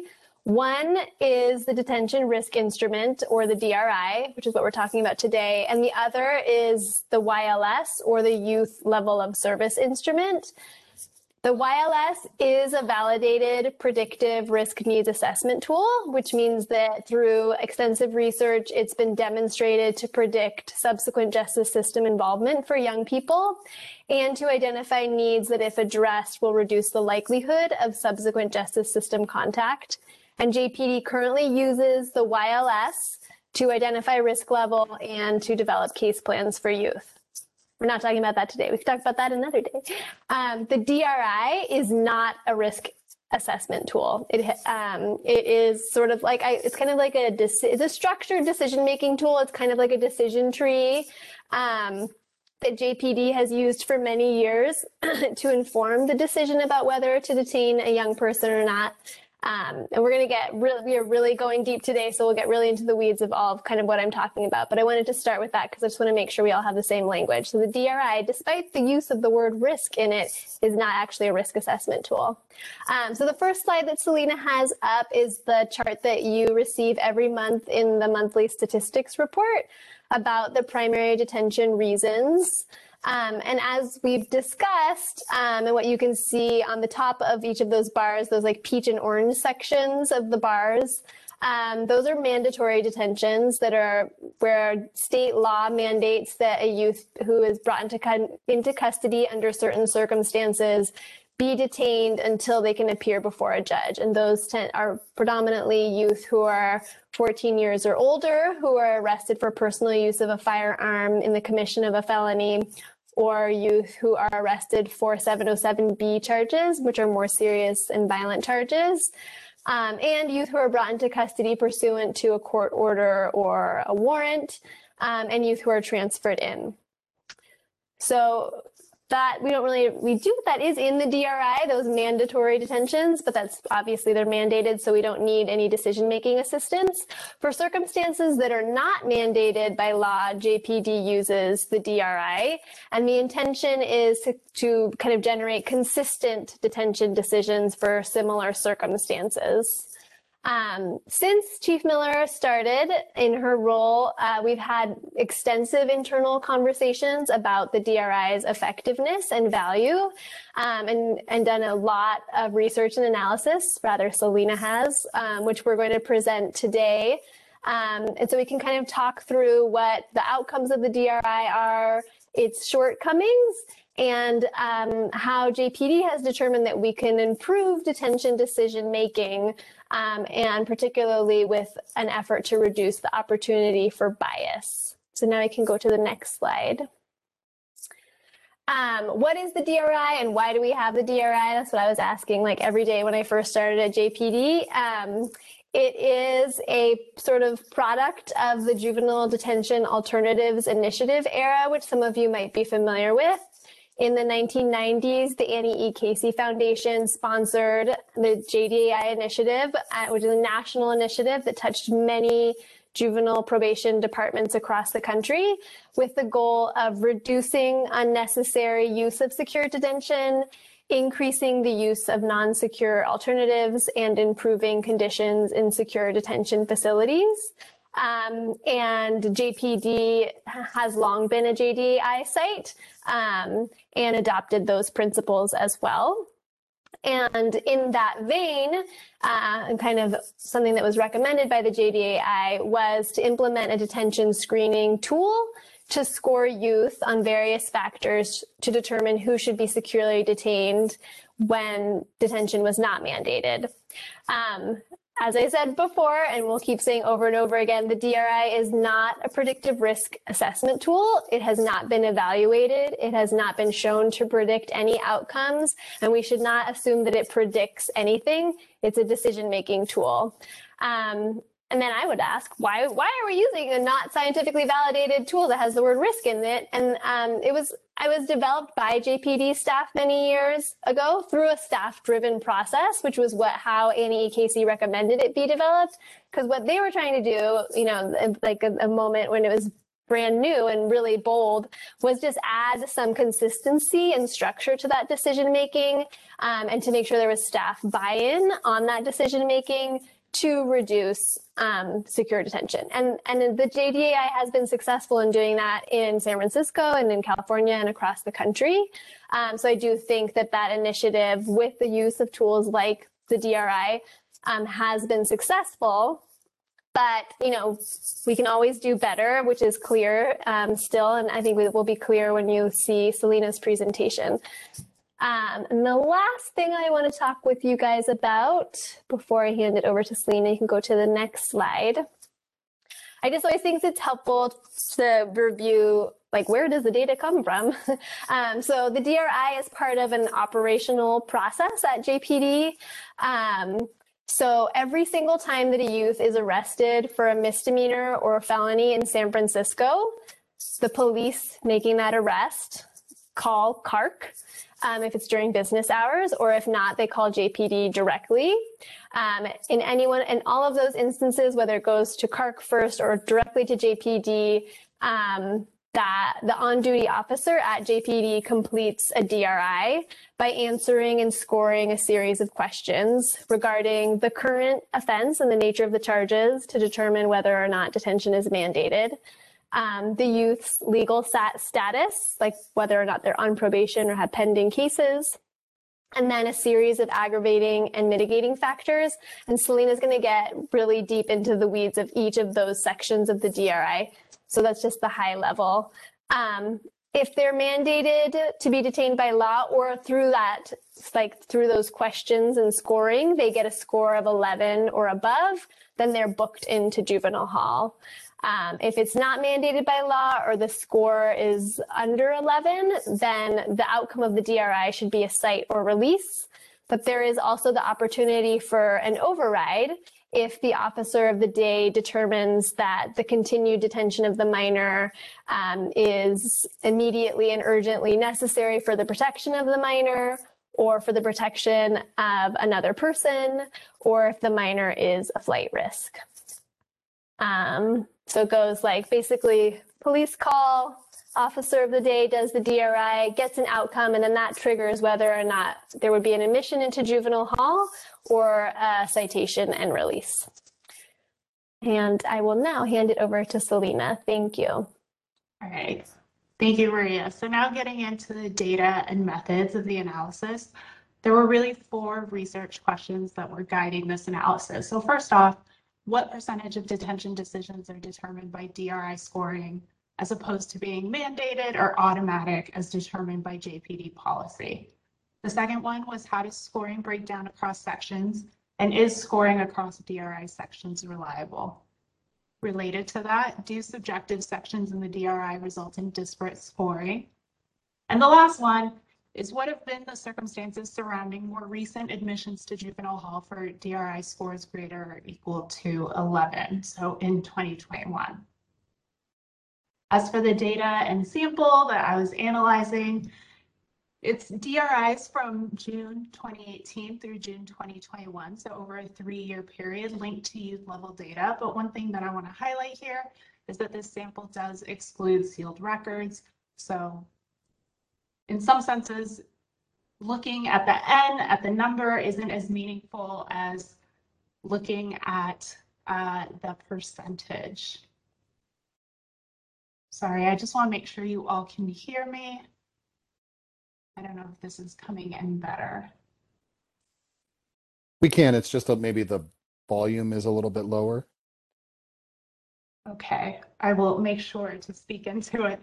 Um, okay, so as for the sample demographics for all these DRIs completed, um, three quarters of the sample were boys, 60, just under 60% of youth were Black youth, about a quarter were Latinx youth, um, smaller percentages of AAPI, white youth, and youth of other or unknown race and ethnicity. Uh, and the majority of DRIs were for young people aged 14 through 17, about 85% of this sample. Here, we just thought it would be helpful to provide a breakdown of detention decisions overall um, and how these detention decisions were determined. So 42% of detention decisions were made as a result of the DRI, whereas 58% um, were either mandatory or automatic detentions. And so going into the first category, so state mandated or automatic detention cases. So as Marie mentioned, if a state mandated or automatic reason for the detention is selected, then the detention decision is not based off the DRI score. Um, historically, the scoring portion of DRIs has, has been completed even in these mandatory and automatic detention cases, even though the DRI score is inconsequential in these scenarios. So here I provide throughout the presentation some screenshots of what our DRI tool looks like on paper, but here you see the first section where um, JPD staff select whether it is an automatic detention case and whether it is automatic versus mandatory. Um, I won't spend too much time on this because Maria walked through it. But looking at that same pie graph that I showed earlier of detention decisions overall, um, and the 58% that were related to mandatory or automatic detention. Um, here you see on the right-hand side, this bar graph, you can tell here that categories are not mutually exclusive, right? If you add up each of these scenarios, it adds up to more than 100%. So multiple of these scenarios can be selected, and if one is selected, then it is a mandatory detention. You see that by far the most common scenarios are young people coming in on a 707B offense, age 14 or older, and young people coming in on warrants. So next, breaking down the actual meat of this presentation, the DRI related detention decisions. Um, so if a state mandated or automatic detention reason is not selected, then the detention decision is based off the DRI score. And again, if a young person scores 11 or higher on the DRI, then the recommendation of the DRI is to detain. And so while scores are calculated for all youth, I'm really focusing on the young people's DRIs where the DRI actually drove the detention decision for this section. So again, looking at that pie graph where 42% of detention decisions were related to the DRI, you see that within this sample, um, just over half of these youth were released, so 56%. 29% were detained due to their DRI score, and 15% were detained due to a DRI override. Next, I'm going to walk through each section of the DRI and then the rate at which different fields within the DRI are selected.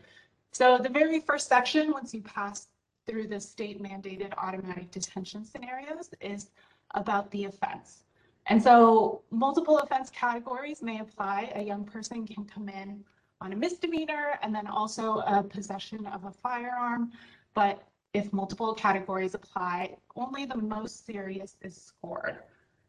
And you'll see here that for um, DRIs, where the DRI determined a detention decision, uh, most often selected are these all other felonies, all misdemeanor categories, which for us really made it seem like we have a lot of categories that people have to look through just to, that don't end up getting scored anyways. The next section on the DRI is present legal status. So just like the last section, multiple legal status situations may apply, but only the highest is scored. And here you see that most often the scenario that was selected um, is that a young person had no prior adjudications. This was followed by young people who were on probation. And then the rest of the legal status scenarios were much less common. Next is getting into these more discretionary sections of the DRI where bias is definitely able to creep in and affect scoring. So first, looking into aggravating factors, uh, the takeaway from this section is that um, about half of young people are scored for aggravating factors. Uh, more common ones being risk of flight, input from arresting officer, and other. These are not a score the most serious that applies, but score all that apply. But then the max that a young person can get in terms of aggravation points is three points. And so breaking down that other section, um, what you see here when you break out the, the reasons that are listed under other when uh, it's specified are reasons that you either see within this section as other aggravating factors. So um, behavior during arrest is measured in other aggravating factors here.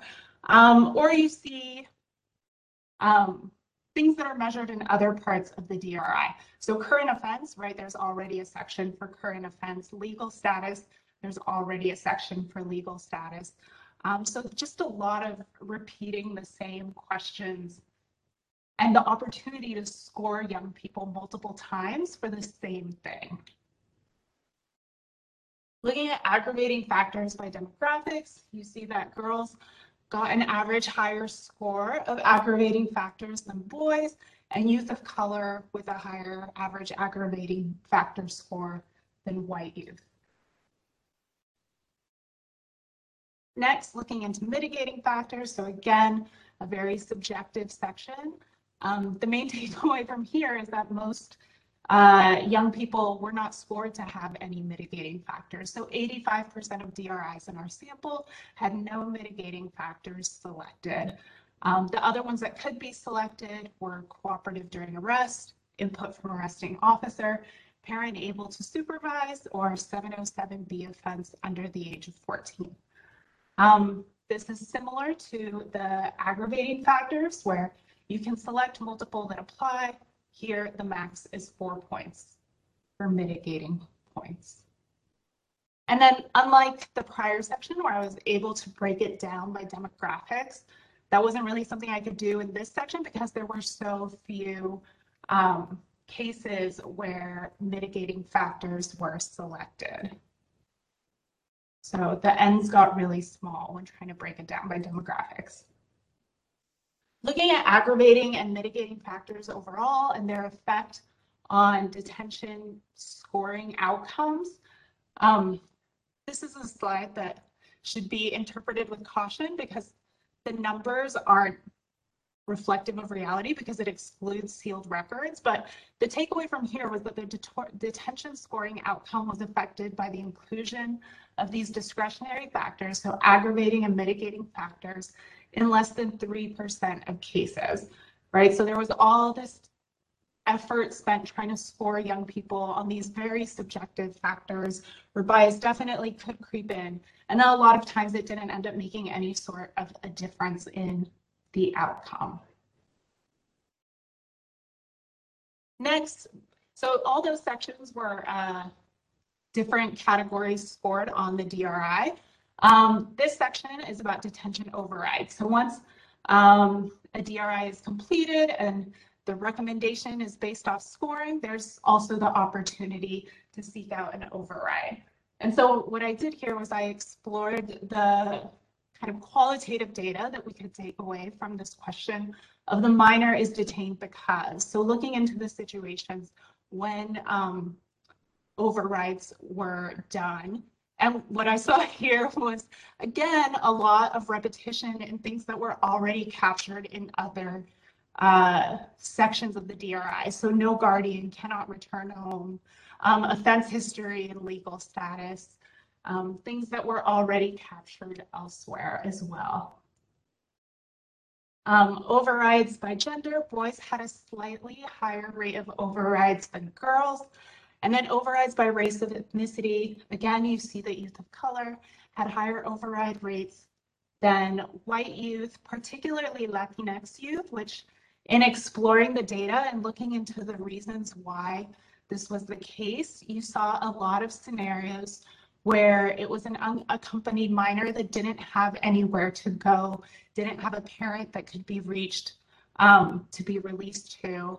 Maria, I don't know if you want to provide some additional information on policy changes that we've implemented since discovering this. Sure. So, um, just as a reminder, Selena's study starts in starts when our new case management system started, which is in June 2018. So we're covering a pretty long time period, including an extensive period prior to Chief Miller's tenure. Um, and so at the beginning of Chief Miller's tenure, she, we did note that there was a large number of unaccompanied minors who were being detained um, not because their charges or other legal circumstances would warrant detention, but simply because there was no safe, non-secure place to put them because they're unaccompanied. Um, and so uh, at that time, as soon as it was identified, the chief convened meetings with um, community-based partners and justice partners um, to identify a solution. And so um, now those youth are um, there's like more immediate contact with the Human Services Agency, Child Welfare, and um, those youth, if they're eligible, can also be placed at Huckleberry House. So those numbers of youth being placed for that reason has gone down significantly. And I think I can't actually remember the last time that a youth was detained because they were unaccompanied and there was not um, a safe place for them to go home to. And Chief Miller, feel free to jump in also if you want to add anything to that discussion. Oh, thank you. You're making me sound great. I'll let you keep going. okay, Selena, thank you. All right, thanks, Maria. So then going into the last slide, exploring this kind of phenomenon of double scoring kids for the same thing, I wanted to look into how aggravating factors and overrides related. And so in DRIs where at least one aggravating factor was listed, the young person was significantly more likely to have an override done in that case, a detention override. And then, as I mentioned, our last research question of who is being admitted into detention in 2021 for their DRI scores of greater or equal to 11. And the takeaways here, um, I'm gonna get past the sample demographics in interest of time. But the main takeaway here was that in terms of admissions, uh, most of the young people, so 70% of the young people, were admitted because of their offense score alone, right? If you come in uh, and the offense that is scored is possession of a firearm, that puts you at 11 as it is, right? No other legal status factors, anything else needs to come into play you already reached the score of 11. And so this was for 70% uh, of DRI score admissions um, in 2021. And when breaking that out, three quarters of those cases were for gun carrying and possession, and one quarter were for being armed during commission of a felony or attempt. And then we see that less common were young people who were admitted because of a variety of factors. So their offense score, right, was anywhere from five to seven. Um, definitely not putting them at that 11 threshold, but then adding that offense score with the legal status and then the possibility of aggravating factors was what put them over the score of 11. And so all of this data, all of this research has um, really had us realize some main takeaways about the DRI uh, internally. So the first being that the DRI is inefficient. So a significant amount of time is spent checking boxes that often do not even affect detention decisions. Uh, the second being the DRI scoring is unreliable. So there are multiple sections on the DRI that allow for bias to factor into scoring, right? If multiple people were scoring a scenario, are we confident that the young person would be scored the same in every scenario? And I think the answer to that question based off all this data is no. Um, the third being that the DRI scoring is arbitrary. So scenarios where a youth scores 11 or more are not always situations where secure detention is necessary, right? Like if a young person uh, has an offense of drug sale and they're on probation, what makes that a situation that's automatically um, necessitates secure detention?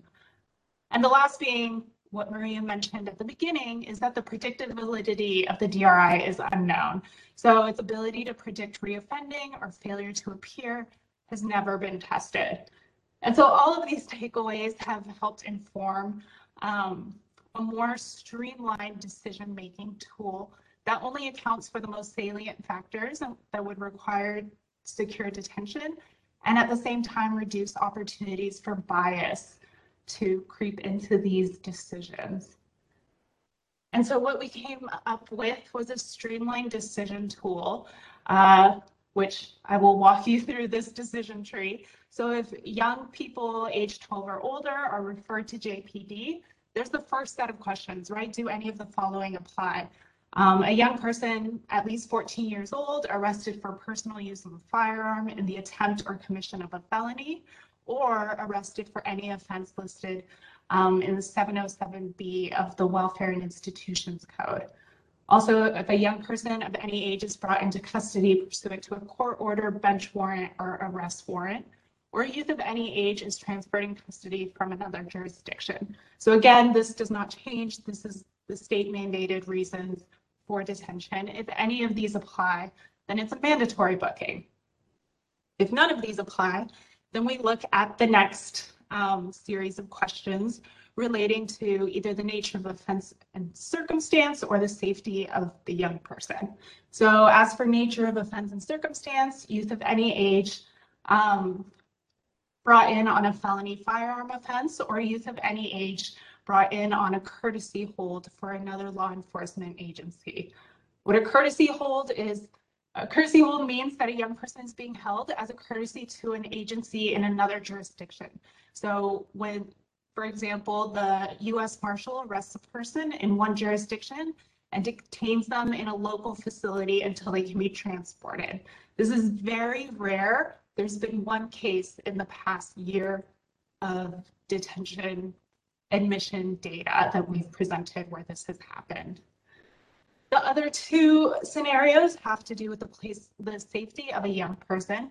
So placement return or failure where a non-secure option is not available. Again, this is currently an automatic detention in our DRI. And then a scenario where a parent or guardian is not available or willing to supervise where a non-secure option is not available. So if any of these situations apply, then this would be a non-mandatory booking.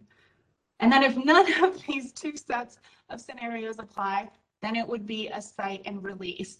Um, I want to note here that there still is, uh, if the staff completing the DRI feels that additional factors should be considered in the decision to detain, they are able to seek approval for an override from a supervisor. Maria, I don't know if you want to hop in here and provide more context about that.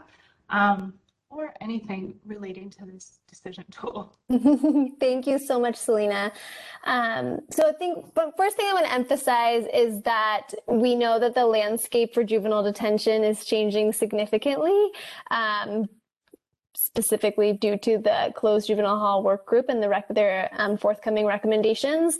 But we also have to um, adapt to the current circumstances until whatever comes next is implemented. And so that's why this is sort of our interim best next step solution is just how can we streamline that decision as much as possible um, to try to really limit detention to those circumstances where it appears to where it is either mandated or um, where the public safety concern is so great that it would warrant it.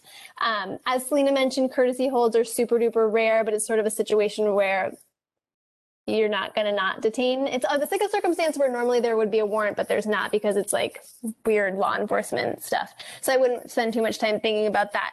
For the safety of the minor situations, those are things that used to play a larger role in detention in San Francisco, but through policy change by Chief Miller have now been significantly minimized. So they're happening almost never like i don't i also can't remember the last time that we had a placement return or failure that that was the only thing that a detention um, was based on.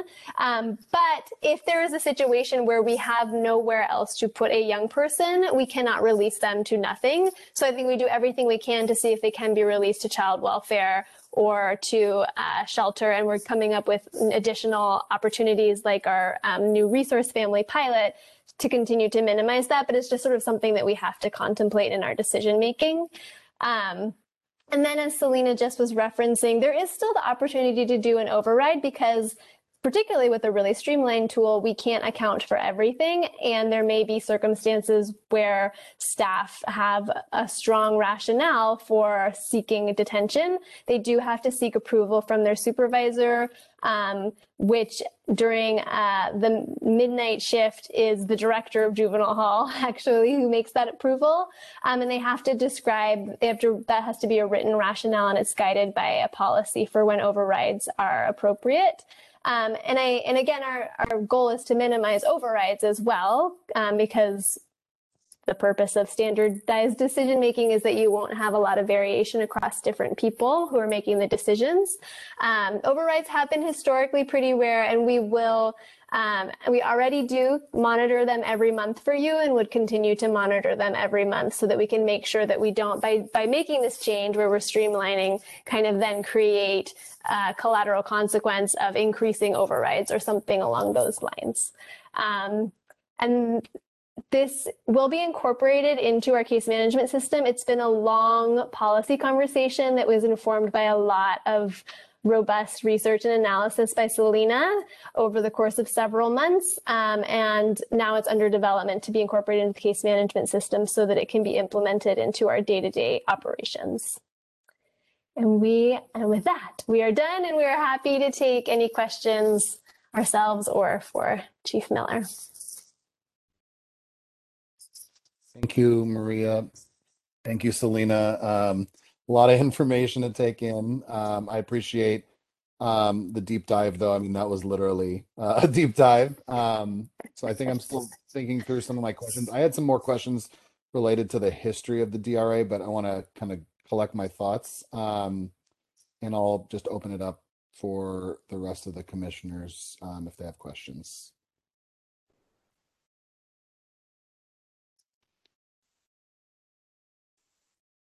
I'm more than happy to jump in unless anyone wants to go first. Hi, Commissioner. Thank you. Um, surprising no one, uh, I want to thank the three of you and your team very, very, very much for this deep dive. As you know, I've been trying to get this on our agenda for quite some time, and I really appreciate the thoroughness. Um, I also really appreciate the takeaways as they were essentially the reasons that I wanted to get into this deep dive and have been asking them from the start.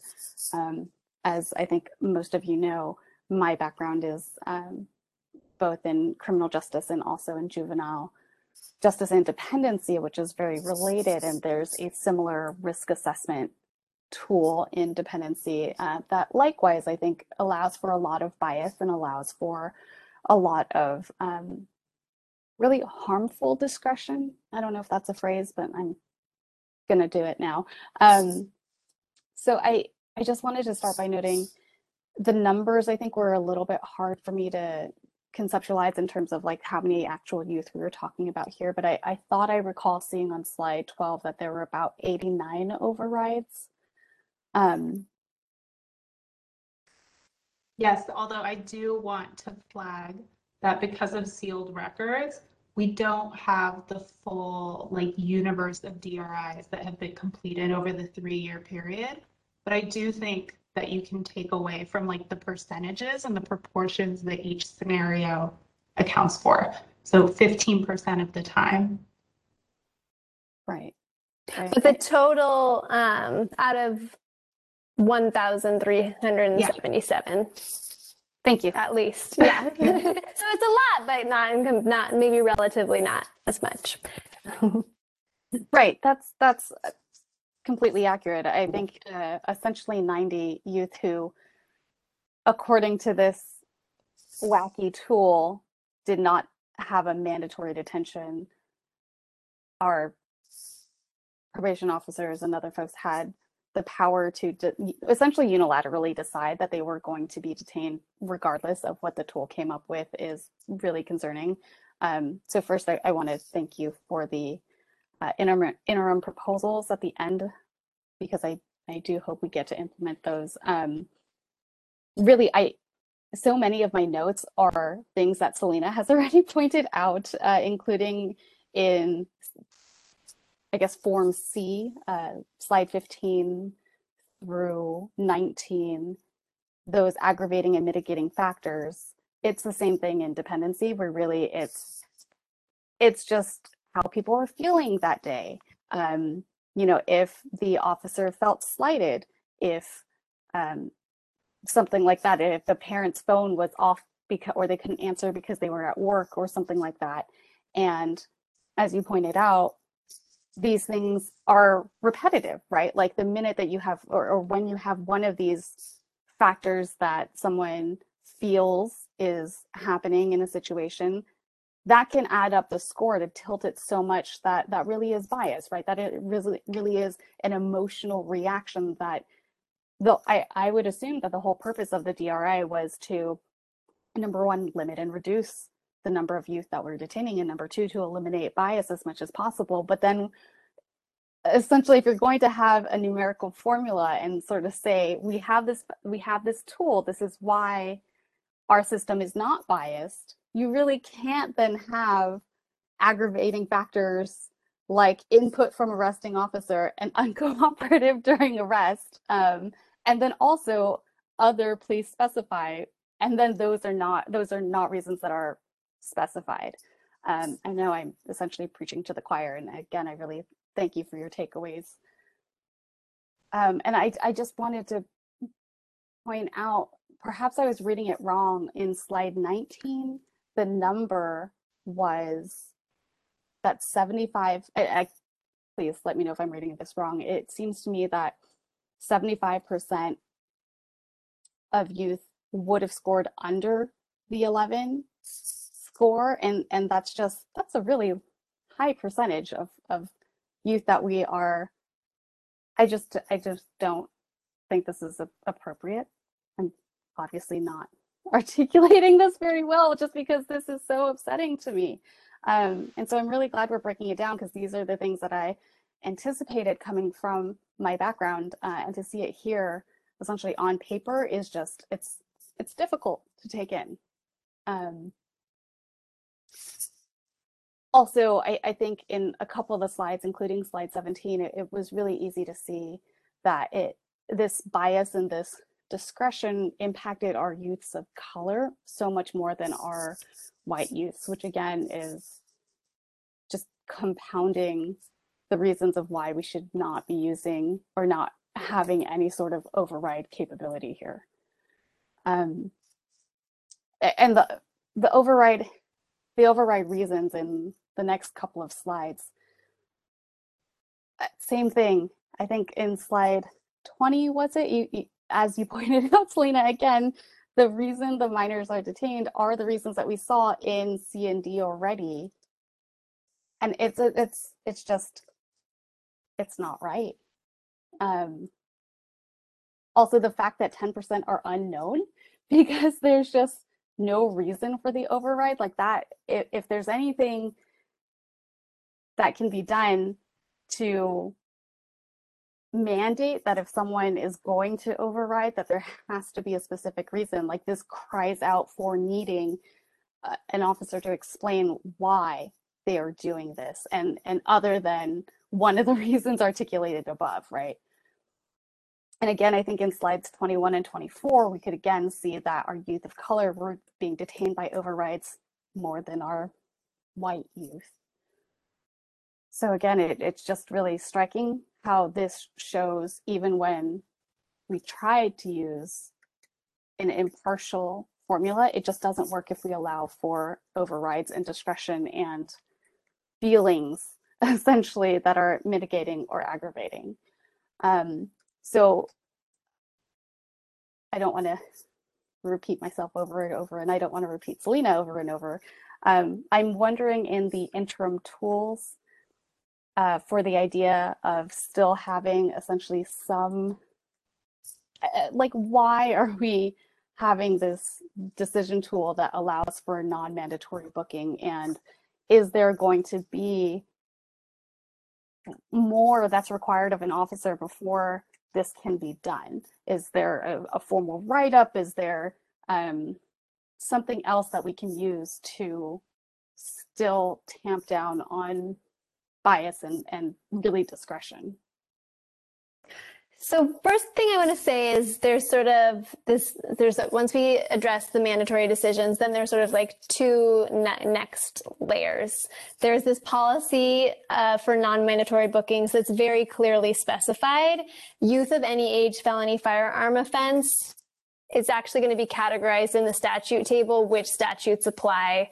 Um, and uh, the way it will work in the case management system is that will actually be scored for the officer. So it, it will be the system being like, does this statute apply? Yes. Okay. You meet the threshold for the policy outcome.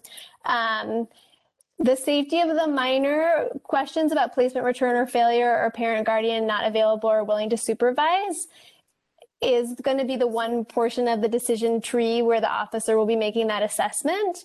But again, through policy changes that Chief Miller has implemented, those circumstances are exceedingly rare now, and we're doing everything we can to make them non-existent. However, I think we still have to acknowledge that there could be a circumstance where there is a young person who has nowhere to go. Um, and like that leaves us uh, unless child welfare is willing to step in. Um, and then I think that with any decision tree process or assessment process, you have we also have to acknowledge that we can't predict everything, and so we do have to have an override um, option, which is sort of the option of last resort if the officer of the day completing it feels strongly that an override is warranted, that override has to be approved by a supervising probation officer to be implemented. Um, there is written policy that it has to be narrowly tailored to only circumstances where the safety of the minor is a concern, the safety of another person is of serious concern, or there's a serious flight risk. I know that those are kind of discretionary to some degree.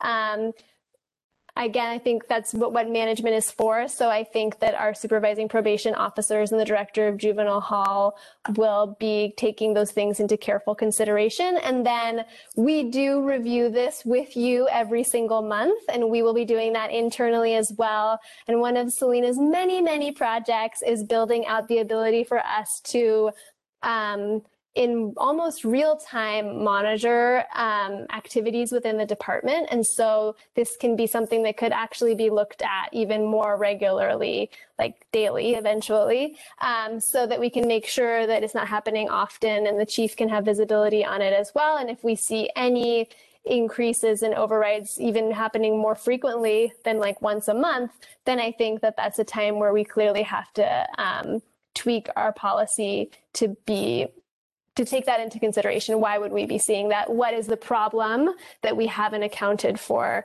Is it, for example, that we need to have even better collaboration with child welfare or something along those lines?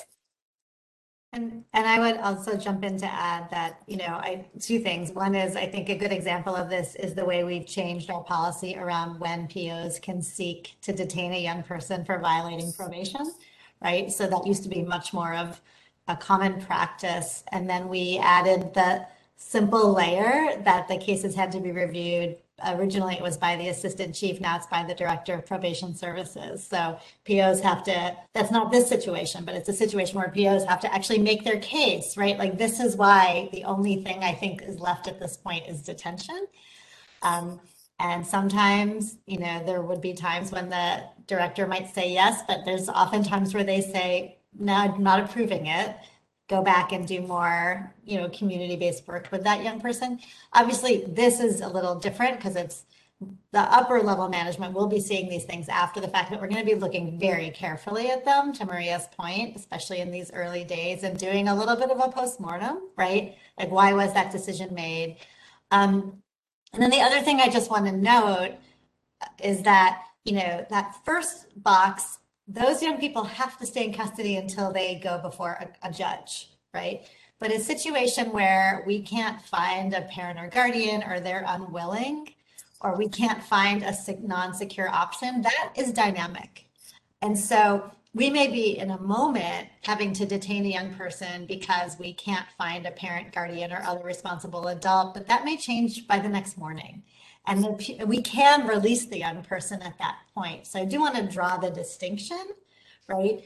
That when it's based on that lack of alternative, I think it's incumbent on us to then be finding that alternative. And that also goes into, we'll be talk, we'll talk about it a little bit later, but some of the work we want to be collectively now doing with our CBO partners is what does that front end intake collaborative planning look like, right? How are we all at the table doing our best to identify where a young person may go who doesn't need to be in court, be in custody until they get before a judge, right? As well as the ones who do, but you know, how can we make sure that's happening? And I'll even give an example. You know, we had a case this fall where a young person came in Saturday night. Their parent was like, "No way! I am not coming to get them. I do, I'm so mad, right? Like I won't come." But by like the next morning, the parent was ready and the young person got released. And so there will be some times when that happens, but it uh, still, I think, is the goal on us, even in those moments, to be actively trying to get the young person out as fast as we can.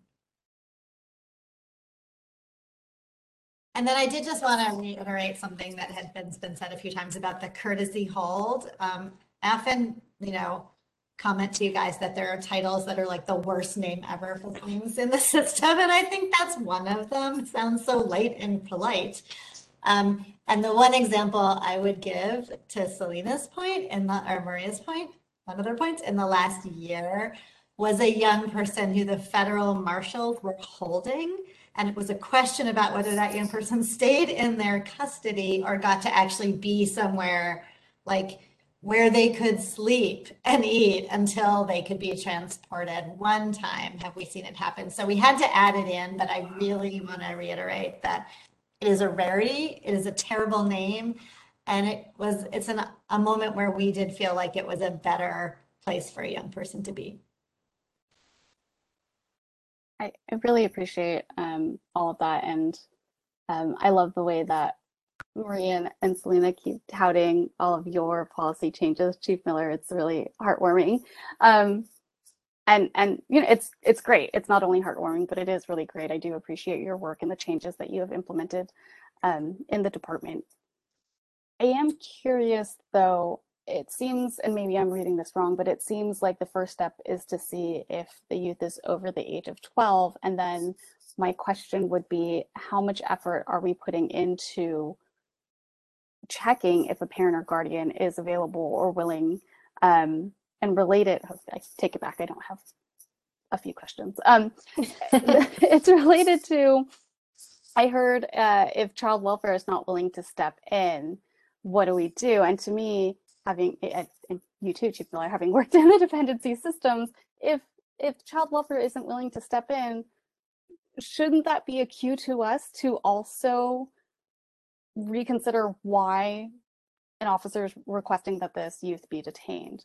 Um, essentially, that I feel like that is a second agency, and their job is to focus on the safety of, of minors. And so, if they decline to get involved, I think that should be a really big cue that we also should not be involved. Um, so I I uh, totally hear you, and you and I have both operated in that universe. I will say it is a very common matter of practice that CPS will not step in when there's been a young person arrested until the DA makes a decision about whether they're going to charge the case. So if a young person comes in and the DA decides they're not charging it, then we see CPS coming and, and picking up that young person, but they generally are waiting for that decision. Um, because as you know, as you know, Commissioner, once that once it seems like perhaps that young person's crossing over into this system, sometimes there's a pulling back on the other side. So it's I think it's a really important conversation. It's something that we've been having right, as a policy discussion. That does seem to be the the kind of admitted practice of when they will engage.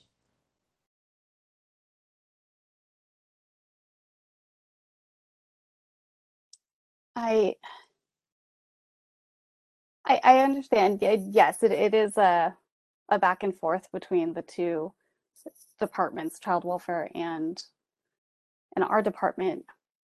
But I just there I, again, I, I think my focus of this conversation, especially after having been reminded of all of the all of the turning points where bias can be I don't want to say implemented, but like, you know, where, where bias can happen and where emotions, especially if officers can run high, I, I would like to tamp those down. So I, I would really encourage us to really take more account into what child welfare is doing. And if they are saying, well, we want to wait and see what the DA is going to do, why don't we do that too before we detain them? Because it looks like at the I end of this I flow understand. chart, Right, so I just, and so maybe, so I may be misinter- mishearing what you're saying, so correct me if I'm not, but when we're talking about CPS engaging, it's not because it's a case where we're saying, well, we just don't want to send the kid home because maybe we have concerns about the home, right? It's really that we're saying, hey, CPS, and let's use like unaccompanied minors as the example. There is a young person here to whom we have no adults to release, right? And if they won't come and get that young person or Huckleberry can't take them for some reason, like we can't just turn a minor out on the street. And so that's the situation we're talking about. It's not where CPS has made a judgment about the quality of the home or whether they need to engage. It's cases where we cannot identify any adult anywhere to take a minor. Then we just can't. And and I do want to say one thing about Huckleberry, just to reiterate that. So Huckleberry, for example, cannot take a young person who's already on probation. So if a young person comes in here, an unaccompanied minor, again, great example, who hasn't had any contacts with us, they're not on probation, we can send them to Huckleberry House instead of detaining them. If they are come to police attention, they're unaccompanied, you know, it's a drug charge, not a charge we would need to detain for, but they're on probation, Huckleberry House cannot accept them. So there is discussion going on around then, like what is that alternative place, right, for a young person in that situation? Yeah, I just wanted to second how Chief Miller ended that, which is like, I agree with you, Commissioner Chu. It's like, well, how can this be the only solution? Um, and I think the answer is it, it shouldn't be, and that we can imagine and create a better solution. And I also think that's part of what the closed juvenile hall work group um, recommendations in part will address is like, you know, what does the front door look like and shouldn't the front door look different than it does now, where in some circumstances you're detaining just because you have no, no alternative. Right. I wonder then if perhaps, uh, and my other question was going to be, what is the the data collection? What is the the process? Um, what is the oversight? What how how do we check and really see when this is happening? So is there paperwork, for lack of a better word? Is there an application? Uh, what has to be done to memorialize the reasons here? And it, if it's a, a similar flow chart or a scale, why don't we separate out unaccompanied minors from the other minors who are not able or, or willing? Because I think that, like you said, is, is a great example, but I think that's pretty different than the dependency situations I'm I'm thinking of. Um, so I I would ask to kind of see. I mean, obviously, I can't look into these cases, but um, but like, is there some sort of structure for when these um, when these cases come up? What does it look like? Can we piece out unaccompanied minors from parents or guardians who are unable or unwilling, and then also perhaps that should tie in more to resource uh, resource families and are can we do more of that? Can we engage with them more? Can we say look this is what happens if we don't find an RFA to place this child and this this youth in we'll have to detain them. Right, I think that's exactly one of the points of the resource families is to give us so that it will, when it says non-secure option not available, it will become a moot thing, right? There will be a Right. non-secure option available in the moment. Um, I, I do think that, so we are, obviously, we'll be tracking what all the reasons are. Um, I think the one, uh, concern I have about pulling out our unaccompanied minors and tracking them in our system is that we really try not to identify people as unaccompanied in our, s- as, as, you know, undocumented, basically in our system. Um, so it's a balance for us of understanding how it's affecting this and also um, being very careful about attaching that label to a young person in a in a documented way.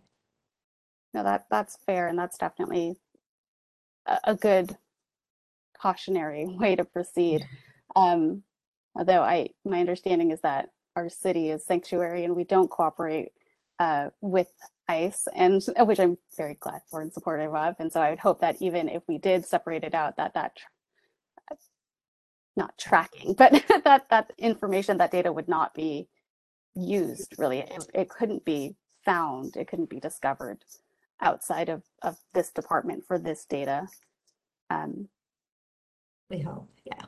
but, but overall, I just I wanted to again thank you guys for the work, um, and I, I am very curious to see how this revision of stepping away from so much discretion will play out in hopefully the next couple of months and going forward. Thank you. Other questions or comments about the deep dive on the DRI?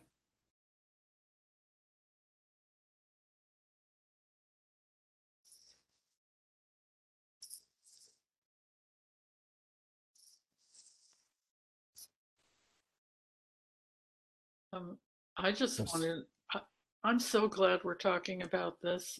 And I'm so glad that Commissioner Chu has really um, suffered. No, I'm not glad she suffered.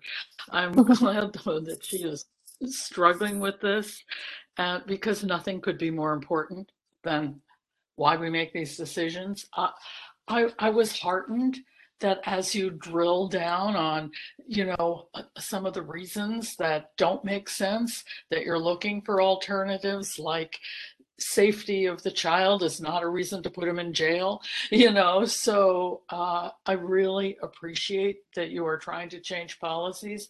I was really taken with the DRI as inefficient, unreliable, arbitrary, and not predictive. So that was sort of like, oh my God, um, what do we do next?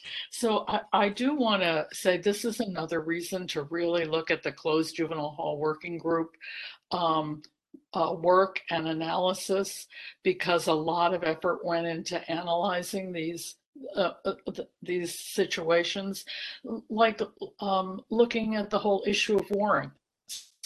And I do want to put, I am putting that on the agenda, the program committee coming up this month, the whole understanding what is a warrant, how does this happen? Um, you know, what are the, uh, and I hope maybe, um, uh, Selena um, can come to the meeting and help us understand the whole warrant situation since so many of the um, detentions are warrants, although I see that's decreasing and happy to see that. I am also, uh, one of the things I've learned in the closed juvenile hall working group is the difference between detention and custody. So I'm looking like, who says it's a mandatory detention as opposed to custody, which need not necessarily be detention? So I don't know if that's a policy that is just non-negotiable and we have to do this, or if we have discretion and can figure out a better way to do this. But the whole idea that subjectivity is so it, it, it's it's like journalism, I guess, too, where it's everywhere and it's so hard to pull out and you know determine who really needs to be locked up. So I'm so glad you're doing this. I tried to follow you, couldn't follow ever, everything. I really want to keep reviewing this. I'm going to study all the data again and try to understand what you're doing and what you're proposing. But it as I gather, you, this is still a work in progress, right? You're not you're not seeing this as like, oh, we got the solution, now we got it down. We've learned that it's unreliable, arbitrary, not predictive, and inefficient. Um, which thank you very much. Um, so I, like Commissioner Chu, I'm really looking forward to sort of monitoring this and ongoing reporting about this and really pulling out all the threads and the ways that um, we don't have to detain these kids. So thank you and more work to do. And, you know, I think, Commissioner, to your point, I mean, I, I totally appreciate that and Maria did all of this. It's so important. And, you know, it, it is an ongoing work in progress. So what I just want to be clear about is like this interim step is what we're doing right now, because I feel like once you've learned something is arbitrary and inefficient and flawed, you shouldn't wait to try to improve it. So this is our interim streamlined decision-making tool. So I want to really make sure people hear two things. One, that we're going to do this as an interim step, and two, that we are, of course, open to the fact that this isn't the final answer. Um, so I feel that we have a responsibility to our kids right now to like start moving forward on this. And then a responsibility collectively to figure out what the future holds in terms of kind of the best way to make these decisions going forward. But in the meantime, as we get this up and running, I think that the data we see from it will help us know, right? Like whether this is a good path, whether we need to make more adjustments. So um, I, I'm just really excited that we get to share this with everybody tonight and kind of set this interim path before you. And just speaking of interim, because I remember 30 years ago when the youth making a change at Coleman, and I was the director of Coleman, were studying the risk assessment instrument and made up their own and came to the juvenile probation department and said, What you're doing now is terrible and terrible for kids. So it's it's a it's a work in progress. And um, uh, it, you know there's been a lot of resistance to this from the probation department. And i'm honestly i when you said it's inefficient and all the things i was like oh my god. That it, it, it just to acknowledge that and start start working on it is so important so Oh, and then I think that, um, and this is the last, I promise I'll stop talking about, I know this is, they were going long on this, but, you know, I also think it's important for all of us to understand, and it is complicated, and then be able to talk about it. You know, I'll give as an example, anecdotally, somebody said to me, I don't like that you guys are gonna take off the like mitigating factors, right? Like that might hurt clients and our ability to say, well, we're taking off both the mitigating and the aggravating factors, and in point of fact, they don't help, right? So let's take them out and really address, ask ourselves at the end of the day, what is the most important things we need to decide about? Like it's, it is that kind of consistent education that we need to do across our justice partners too. And the one thing I wanted to add is um, that through this long process, um, all of this data was presented to all of our supervising probation officers, and they really helped inform the best ways to streamline the tool. Um, so I just wanted to appreciate all of their assistance as well.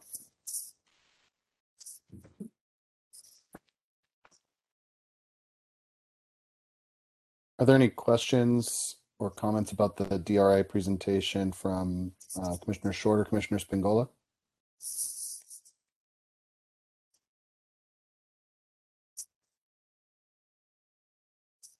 None for none for me.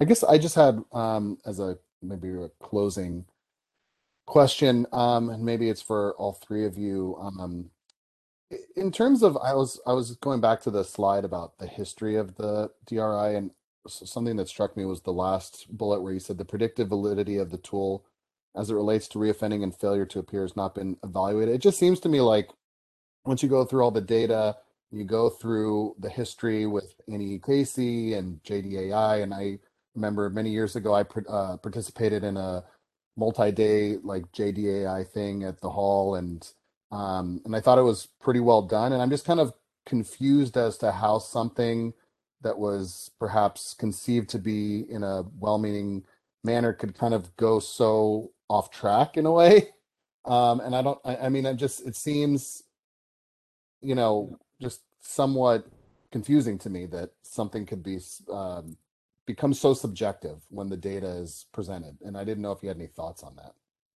It's all relative. So I think when this was started, this was revolutionary that you would create some sort of standardized decision making tool and that it wouldn't be completely driven by whoever was working that day. Um, and and the JDAI initiative has been successful. I mean, we have seen significant reductions in the use of secure detention for juveniles.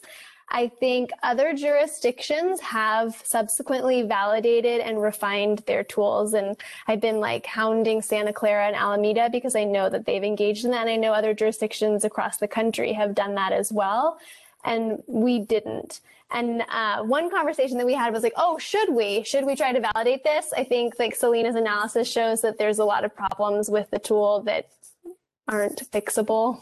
Um, I think another thing is that to validate a tool statistically, you need a lot of numbers, and we have very small numbers, which is good. Um, so I think that at some point we can just make the decision that we don't need to try to predict uh, at the front door in that particular way um, into juvenile hall, and we can just kind of make the most streamlined policy decision possible to best serve young people. Yeah, That- that- Yeah, that was my thought is perhaps there wasn't enough data um, to kind of make a good analysis that, you know, could help lead to this conclusion until recently when Selena and the team have, you know, dug in on it. That was my, my first thought, but I was just like, I remember going back to that slide at the end when you had presented everything. I'm like, wait a minute, like, how are we using something that hasn't been evaluated for these measures? It just seems kind of like square one on this. But I'm sorry to Chief, I cut you off. no, I just was gonna say, I think we often feel like something is better than nothing. And, so sometimes we start with something. Um, and then and then to Maria's point, we have to be continually challenging ourselves and continually asking where we're letting our spidey sense make our decisions, right? And, and so this tool is kind of a combination of great intention and some good information and some spidey sense. And, and we need to filter that out. But yeah, to, you know, when this started, it, I do think it reduced numbers of kids in the hall. Doesn't mean it's the best way to go forward.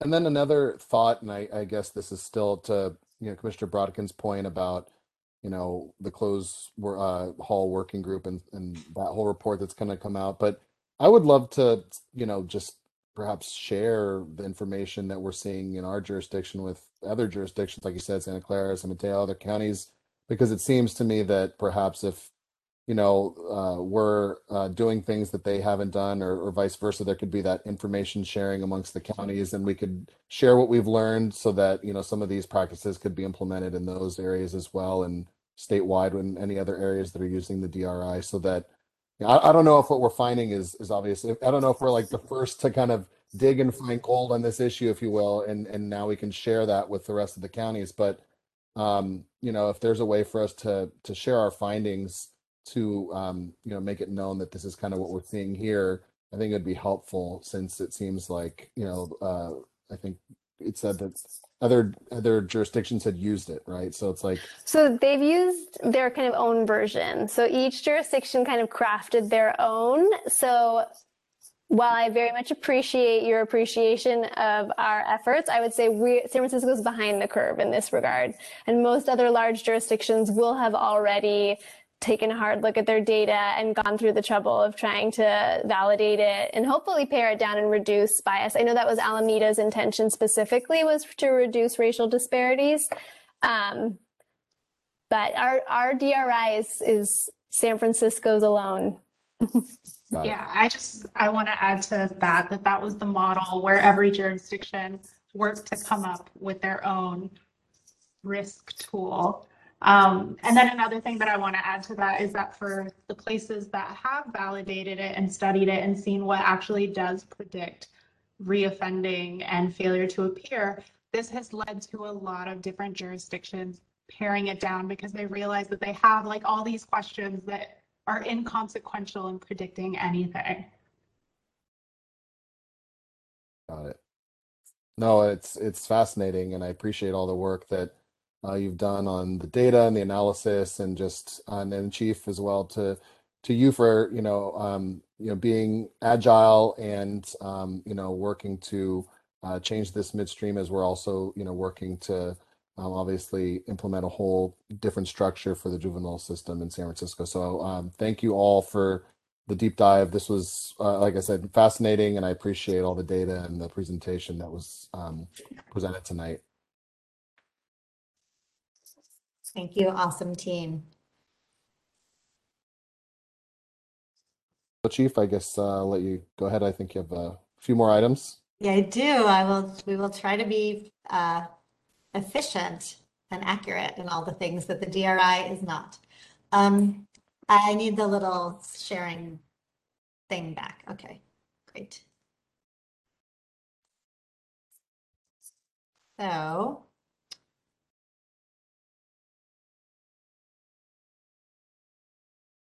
I don't know how to do this. Let's see. How's that working? You see just one box? Do you guys Yep, see it's right. slide? Okay, great. So I'm going to just go through the rest of my report. Um, I will start quickly with workforce, and which includes both us and some non-JPD workforce in my report this time. I want to start with staffing changes. I know this is a standing item um, per your request in my report now. I'm going to go over our hires, separations, and one promotion. Um, so we had a few hires since we were last together. Uh, we hired a HR analyst um, to specifically work on um, our uh, our staff who are on leave, which is an important thing that we need to address here in the department. Um, we hired a custodian and a stationary engineer to be filling gaps that we've had in our staffing in the back. Uh, as things have reopened, it's become very hard for the city to hold on to positions like custodians and engineers as hotels have reopened and the private industry. Obviously, we need those positions full to be keeping the buildings online and clean. And then the last hire that we had in the last month was a new AB 12 social worker, uh, Kyle Wilkins. I'm super excited to have him come in. He comes from uh, Riverside County, actually, where he's worked with young people in a number of ways, and he's really excited and focused on this young adult population. So I'm very happy to have him here. As you saw in our data report, um, our average caseload for our AB 12 social workers is 36 right now, so they're very happy to have him join the team. Um, in terms of separations, um, longtime probation officer Chris Griffin retired on October 1st after 29 years at juvenile probation, including at the ranch, in the hall, and then uh, multiple units as a probation officer over the years. Um, so he just left us. Move on to greener pastures, greener culture pastures, because he is moving to Chicago. Um, and then I'm really uh, happy to share tonight our promotion, who I think is listening. Um, he's been listening for a long time tonight, uh, which is that uh, Derek Hom has been officially promoted to be our senior supervising probation officer. Um, he's been in an acting capacity in that role since the spring was officially promoted into the role last week after going through an interview process, including uh, community representation on the interview panel. Uh, and so I appreciate that involvement. And I'm really, really excited to have Derek take on the role. So congratulations, Derek. I think you're still listening. Derek has been at the department for over 25 years, working as a counselor, starting back in 1996 in the hall, then as a deputy probation officer starting in 99, and a senior uh, supervising probation officer since 2013. And he's literally supervised every unit and knows our work backwards and forwards. Um, I'm going to move on to our vaccine mandates. Um, so the deadlines have kicked in for uh, proof of vaccine for our staff and any staff who um, wish to submit an exemption request have done so at this point.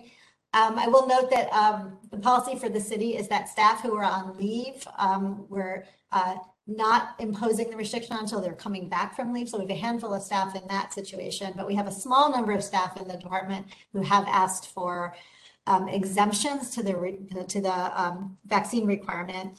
Um, our HR team is spending a lot of time working with the city attorney's office to resolve whether we would grant or not grant exemptions. Um, and then if an exemption isn't granted and the employee still uh, declines to get vaccinated, the city's policy now is to move very quickly to a Skelly hearing, which in a sense means a fast track to a separation of employment for that person. So this is a um, very pivotal moment for some sit staff across the city who are declining to get vaccines and are not having exemptions granted. So we're very much in that process. Our HR folks are working really hard on that right now. I also want to note that um, more recently, the city has determined that some of our contractors also have a requirement to be vaccinated. So any contractors um, to the city who are working in close proximity with city employees for substantial amounts of their working hours also now have a requirement to be vaccinated by December 31st. So we're going to be going through that process right now of letting folks who work in this building know about that requirement. We just found out about it late last week. Again, folks have till December 31st. Um, I know there's some folks tonight listening, for example, from CJCJ. CJCJ works in our building. This applies to the staff who work here. So we will be uh, communicating that information out, of course. Um, we're pulling it together right now to make sure we share with everybody in this building who comes from um, contracts contracted agencies. And then, of course, for anybody going into the hall to provide services, that, that vaccine requirement has already kicked in for them.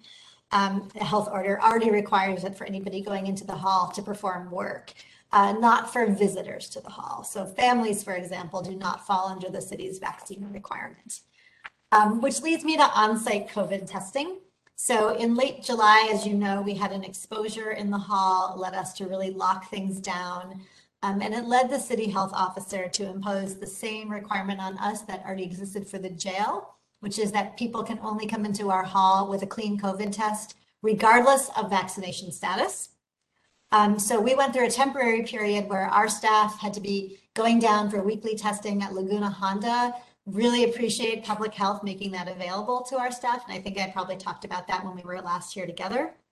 Meanwhile, um, here, um, our juvenile hall director, Bobby Upal, was working feverishly to get juvenile probation um, certified as a state certified on-site COVID testing site. I just used that word a lot. So that has come through and starting on October 4th, we rolled out the capacity to be doing COVID testing here, rapid testing for anybody who needs to go into juvenile hall. Um, so last week we rolled it out to attorneys, case managers, therapists, psychologists, anybody needing to go in to see kids one-on-one has started being able to do that on-site testing. This week, we are rolling it out to our CBO partners so they can now start coming in again in person to do services with our kids in the hall. Um, they may also have the option to continue to do their services virtually, and some of our CBO partners have elected to remain virtual, but the um, opportunity is available to everyone. And then starting on the 23rd of October, we'll be bringing families in the same way. We've extended the um, window of visitation for in-person visits so that we're not cutting into our families' visit time while they wait for their test results. So we've uh, kicked up the visiting to start half an hour earlier. Um, so that folks can come, have their test, wait for their results, and then still have their full visiting window. So that will kick in for families on the 23rd. Um, the tests are actually self-administered but overseen by juvenile hall staff. And I want to give a huge thank you to our counselor, Jamie Shaw, who really has been overseeing that process. Um, takes about 15 minutes for people to get a result. Uh, and people can sign up and can register for the system in advance. And we encourage folks to do that because then it's much faster when they get here for their test. If they do test positive, um, they get notified. They can get notified by both text and email of that status. Um, and of course, they're they don't get they're not able to go into the hall. Um, but I just want to acknowledge that so far it's going well, and we're really grateful that we can do this here. Um, we also will, um, we've offered to our partners in this building, the court, public defender, district attorney, that anyone with staff who may be worried about being in the building and potentially sick can go get a test here so that we're keeping the front building as also um, as safe as possible. Um, so I wanted to note all of that. And again, thank you to Jamie Shaw and Bobby Upal. It's been a huge lift getting this going um, and a big advancement for us in terms of really making that hall open again so that our kids are not um, uh, isolated um, as much to the best degree possible from people who love them and um, our CBO partners who work with them all the time.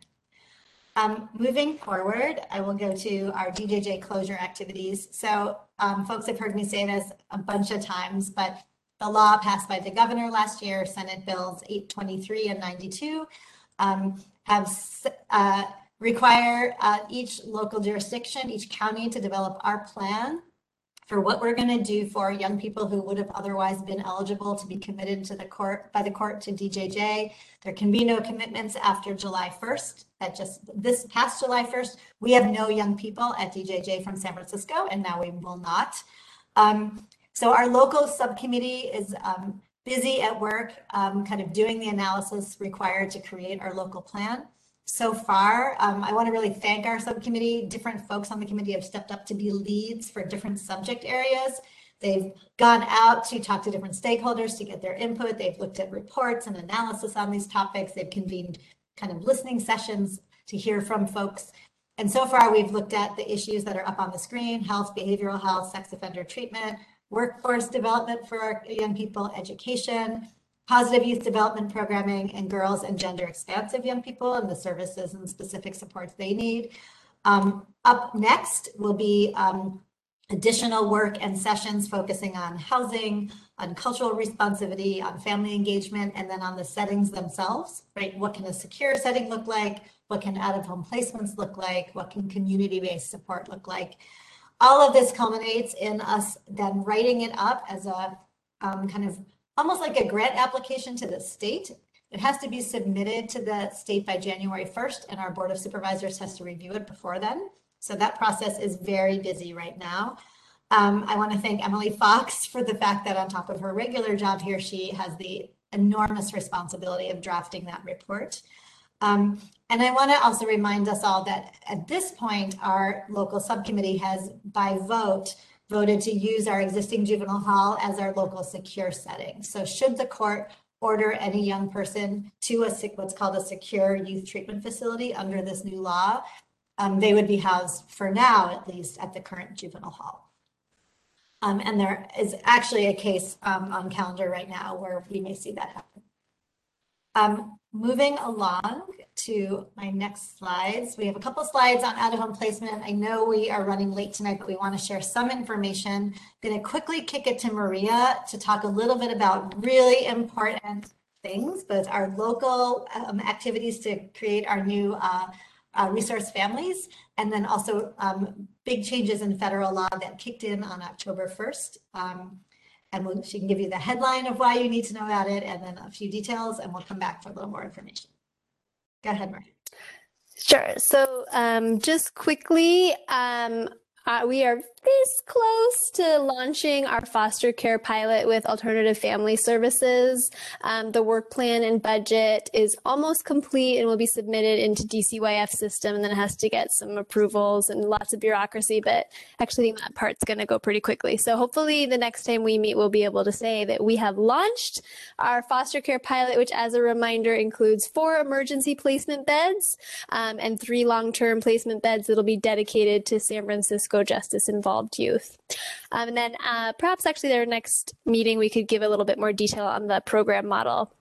Um, and then moving along to the Family First Prevention Services Act, which is acronym is FFPSA, or some people like to call it FIPSA.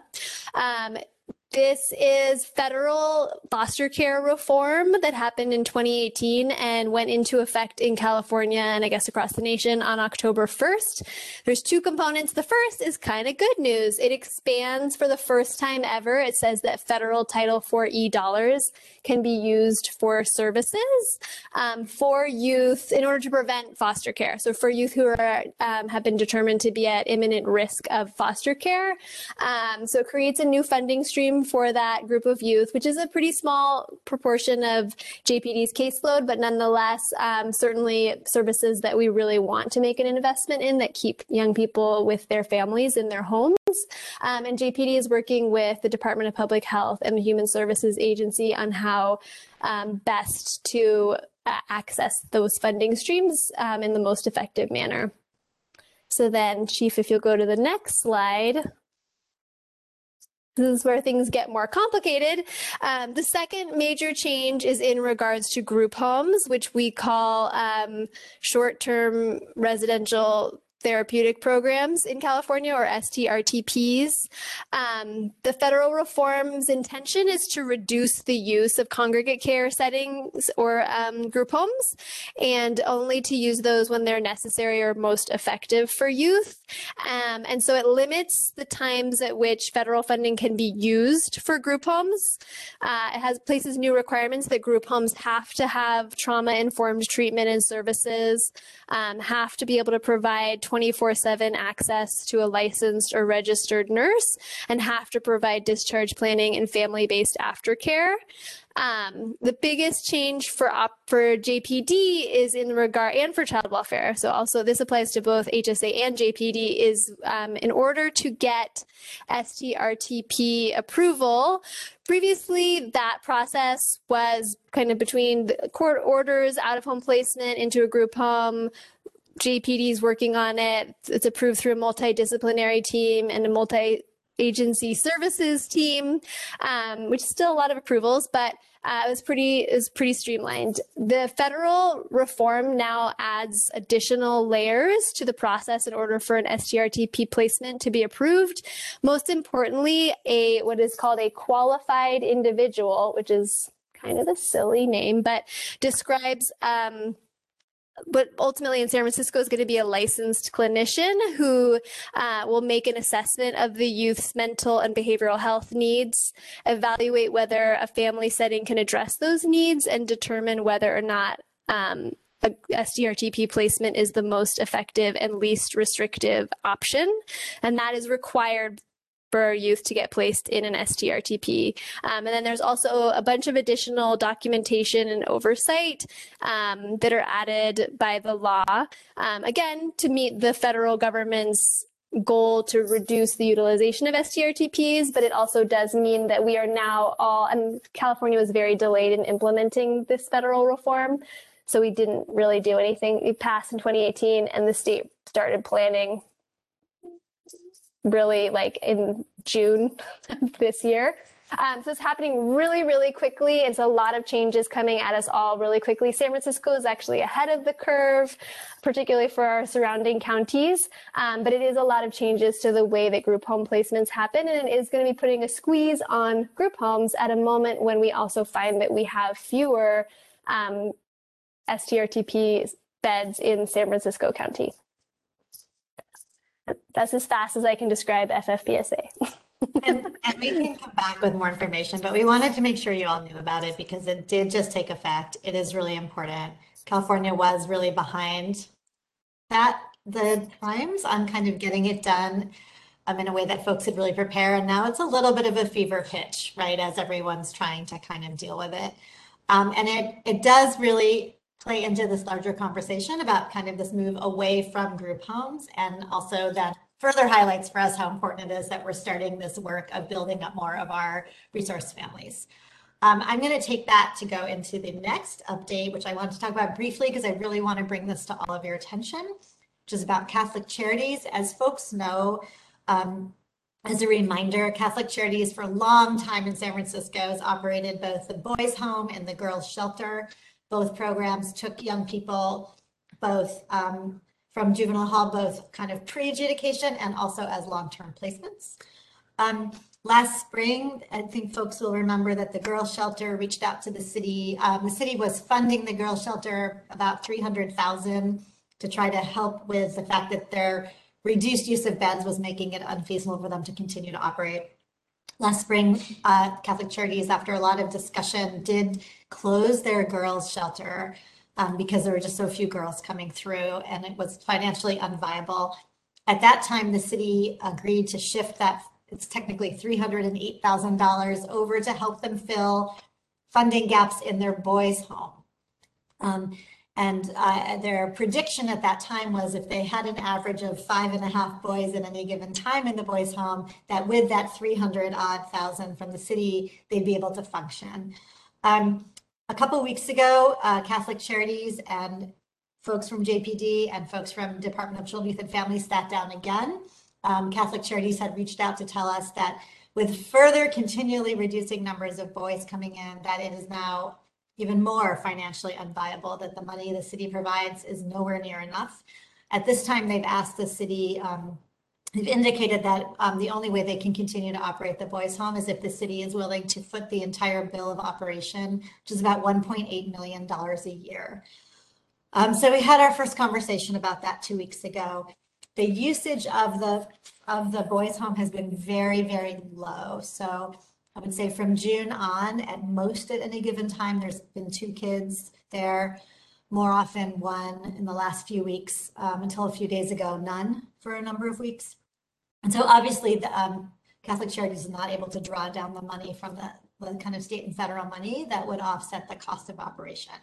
So I wanted to bring that to your attention. And this is an issue of high concern for um, a number of members of the commission and community members and our partners. Um, so in our meeting that we had a couple of weeks ago, and then since then, we've taken some steps that I want to share. Um, one thing we did was we did ask Catholic Charities to give us some alternative budget scenarios. So right now they operate the facility at all times with staffing levels to enable them to take eight boys. I just don't think we will ever see getting close to that number again. Um, so we asked for some scenarios that may not change their bottom line very much, but how much is it to operate it for, you know, three boys or four boys or five boys? Like, does it bring that overall price tag down? Just so we have the different information. We've reached out to the judges. I personally reached out to the, our judges to ask for input. Um, and in collaboration with Catholic Charities, we discussed this, you know, are there programmatic um, enhancements that could be done or changes to the program that may make the court more likely to send more young people than they're sending right now. So our judges um, had some individual conversations and then they're meeting together to kind of come back to us with some collective feedback about that. So waiting to hear what they say. Um, I also took the step of reaching out to Edgewood because they also run an STRTP in the city to ask whether with some enhanced, so ask whether if Catholic Charities does go ahead and close, would Edgewood be willing with some additional support and enhanced staffing to um, welcome in some more of our justice involved kids? Doesn't seem like that is a um, viable alternative. Um, and then we're in the process right now of identifying potential city money and seeing what might be available to address this issue. Um, I should note that one more thing that we did bring up with Catholic Charities in the conversation is that if ultimately they did decide that they just don't want to stay in this business, given this continual issue, um, we did talk about the possibility of whether they would use either one or both of their sites, including the empty site right now, the girls' home, for populations of kids that we know uh, that we have. For example, would they be, have an appetite for turning one of them into a six bed resource family home? That is something allowed under the law now. Would they be interested in turning one of them into uh, a THP or THPP, right? The programs that serve our transition age youth and our young adults. Um, very tentative conversations about that. And I only throw that out to you to show kind of the range of the discussion think our primary focus right now is whether we have the ability to identify um, funding for some short-term stabilization and then time for collective conversations about the long term. But I wanted to bring it up. I wanted to make sure you know that we are actively working on this issue and um, that I know it's of concern to a number of folks. Um, finally, um, the last part of my presentation that I can take questions is um, kind of our uh, uh, monthly report on race equity efforts. So internally right now, we're doing our annual staff race equity survey. It's underway. We did our first one ever last year, and now we're doing our second one. Um, and then our external work, as folks know, around race equity is our work with third sector third sector partners. Um, so uh, we are, I'm going to give an update on where we are with that process. And then we've, as folks know, or as a reminder, we've brought third sector in to do a few things to really help us think about the way we do our work through a race equity lens for our young youth and families um, to help us with what I think um, can be the implementation of some of the recommendations that came out of the Blue Ribbon panel and will be forthcoming coming out of the closed juvenile hall work group. Um, and then really to kind of crack the nut on some of the front end and ongoing collaboration that we know we want to improve um, and that we've been talking about doing since the day I got here. Um, so uh, in our contract with third sector, there's um, a few different phases outlined. Phase one was third sector spending time with probation staff, spending time with a number of our CBO partners to hear input on what this process should focus on and look like. That phase is completed. We've now moved toward phase two, um, which is to uh, stand up three work groups um, with equal representation on each from probation and a number of our CBO partners to look at three specific topic areas, and these were really informed by that kind of stage one input. Intake, what we do, what do we look like at intake? How do we partner together that first intake with the young person? How do we develop case planning and what does case management and supervision look like for kids? Um, and I've listed some of the kind of values that underpin this. and the kinds of things we're looking to do. But at this point, we're just about to launch phase two. Um, we reached out to the Juvenile Justice Providers Association to, for them to identify um, 12 of the 15 um, nonprofit seats that will be part of the process. And I know that um, they are considering that very seriously um, and, and um, making some important decisions about that. And then, you know, my goal at this point is to do this piece because we have invested that kind of phase one information gathering, and I'm very eager and excited and hopeful that we can do the second phase. And then to come back to you, the commission, with the recommendations at the end of phase two, and we can collectively talk about next steps and what could follow. Um, so I wanted to share that information. Third sector was originally uh, on the agenda to give a presentation to you tonight. Um, it was moved to November. We wanted to make sure that Commissioner Brodkin wouldn't miss it from Vermont. um, and I know that there have been some concerns and issues raised about it, so I'm not going to um, kind of hide the ball on that. But I do want to express that from my vantage point, um, this is we, we, were able to use funding that we otherwise would have lost to fund this contract.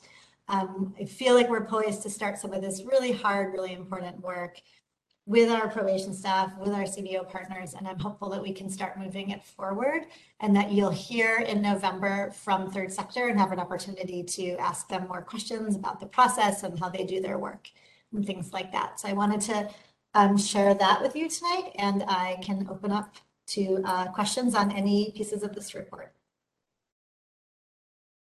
Thank you, Chief. Um, to go back to the workforce uh, slide and the mandate, are you concerned at all about the individuals who I guess you said are going through uh, hearings and that um, if they don't obviously comply with the vaccine mandate would um, be separated? I mean, is it a number of individuals that would put the department in a tough situation or is it something that is manageable? I mean, what are the what are your thoughts on that? No, it's not. Um, and so, and, you know, and even in the last week, some staff who initially had um, requested exemptions and expressed um, initially an unwillingness did in fact go get vaccinated. So we have a very small number of folks working right now who this applies to. We also have some folks on leave. And so as they start to come back then, right, we need to start doing that work with them. But in terms of our day-to-day staffing, um, it's a very low number. And I have to give a lot of credit to our human resources staff who spent a lot of time working with people, answering questions. Um, I think I mentioned it at the last uh, uh, meeting, but we also brought an amazing um, Black physician, Dr. Ayanna Bennett, to come talk to our staff, be available to answer questions about concerns people may have about vaccines. Really appreciated that. But no, it's it it's not a big number for us. I'm sure you're seeing in the press numbers about police forces and fire departments and things like that, and that's not the case, fortunately for us at this point here. That's great. Great to hear. I know that that had been a concern months months ago, and um, you know, uh, kudos to DHR as well as um, the the staff for. I mean, I'm sure it was not an easy decision, and they had their reservations, and um, but ultimately making sure everyone is safe and that the youth are safe. Um, and to that effect, I, I, mean, also just getting on-site testing is great so that the families can um, have a better time, an easier time um, coming in when they want to. And um, I just think uh, it, going from where we were to now tonight's update, it just uh, very heartening to hear the progress that's been made on that front um, as we continue to grapple with this and I know you exactly read my mind, Chief, about the, the, headlines I've read and what was concerned. You know, it seems like each day there's a new headline that talks about, um, you know, this issue. So I, I, was hoping that that wasn't the case here, and I'm very, very glad to hear that it,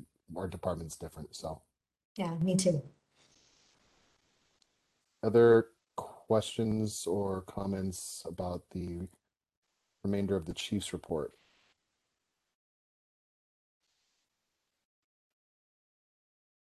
Hey, Chief, I do.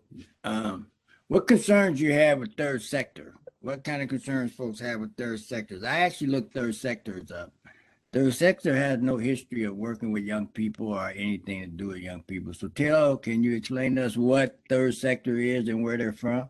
Sure, absolutely. And and I will also um, hopefully have them do more explaining right in November. So they are not content experts, right? So there's kind of two kinds of facilitators that sometimes we Wait a bring. minute. This is going to be on the agenda. It's now really late.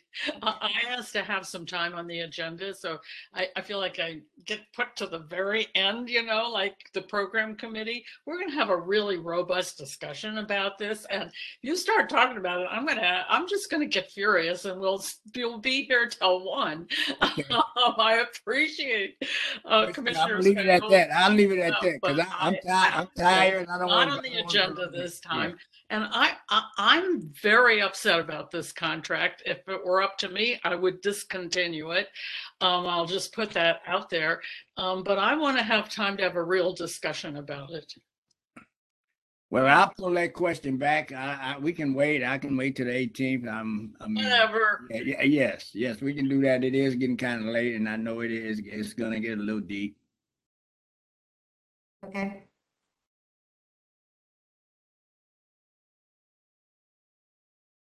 Other questions, comments about the slides and the presentation that we heard? I'm endlessly upset about the disconnect between we have beds and we have kids and we have kids who need beds and we have beds that are, you know, about to close down and and this has been going on for years. the disconnect between our ability to have those beds meet the needs of the kids that we have. I am so glad you're working on it, the maximum flexibility possible, you know, so that we don't have this awful situation where we have almost no beds left in San Francisco in any kind of group care. Um, and yet we have kids, a whole range of kids that, young adults uh, who, who, who need, who need a place to sleep and need a program to be in. And um, so it, it's been enormous frustration to me that it seems like it's no one's responsibility to make sure that happens. And I'm glad you're taking the responsibility because it would be a real tragedy if we, you know, lose all those beds. Thank you.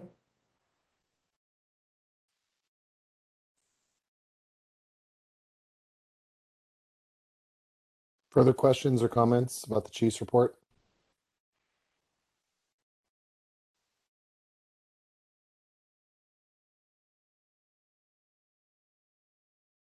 All right, chief.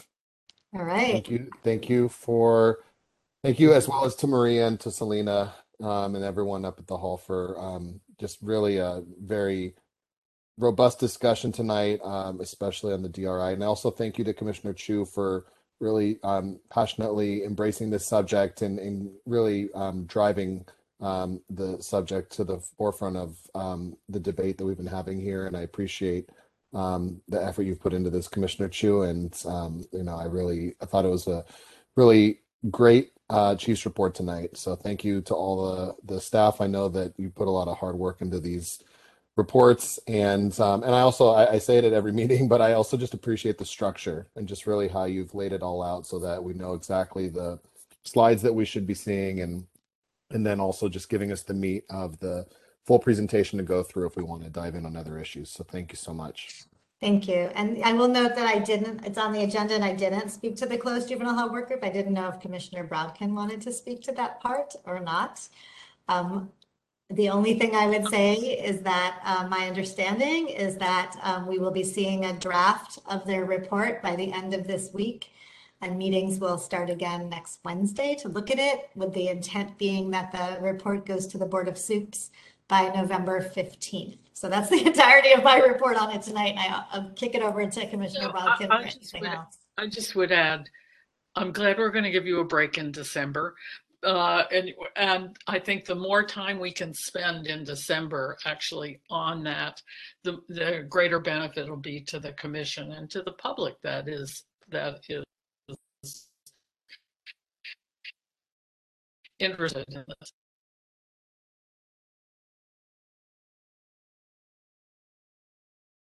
It's 1144 on the web, on the East Coast. Um, Commissioner, I know you had wanted to um, provide a programs committee update Uh, so I'll hand it over to you uh, so you can talk about the work you've been doing. Look, I am really not trying to punish my fellow commissioners. I, I'm practically dead here myself. So I, I, I, I don't know how to do this because I had said I really wanted to, so to go through what the program committee has done um, because I want you to uh, understand how I approach the program committee and how um, our uh, Commissioner uh, uh Spingola and Toye, Moses, um, how we've handled the program committee because I want, um, so basically, uh, in since it, we've had five meetings between April and September. We have talked about four major topics. We've talked about the relationship of JPD and CBOs. We've talked about youth 18 and over, which comprise more than half of the young people in our system, which is something I think very few people outside this group understand and appreciate. We had the most well attended meeting that we've ever had on Log Cabin Ranch. There's a huge interest in what happens there. And we've talked about placement options, and we've had two special reports one on the young community developers, one on CJCJ.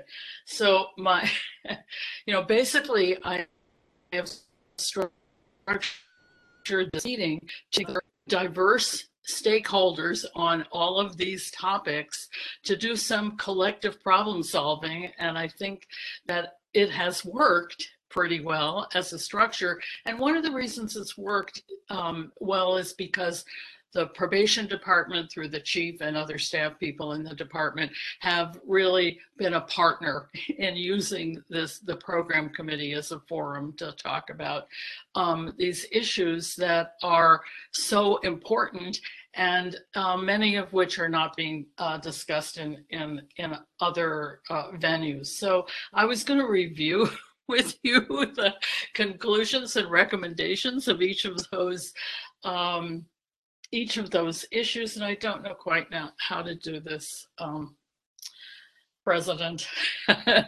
uh, because, like I said, it's 11:46 here, and I don't know what what level of tolerance you have for this. I I could probably do it in 10 minutes if I had to.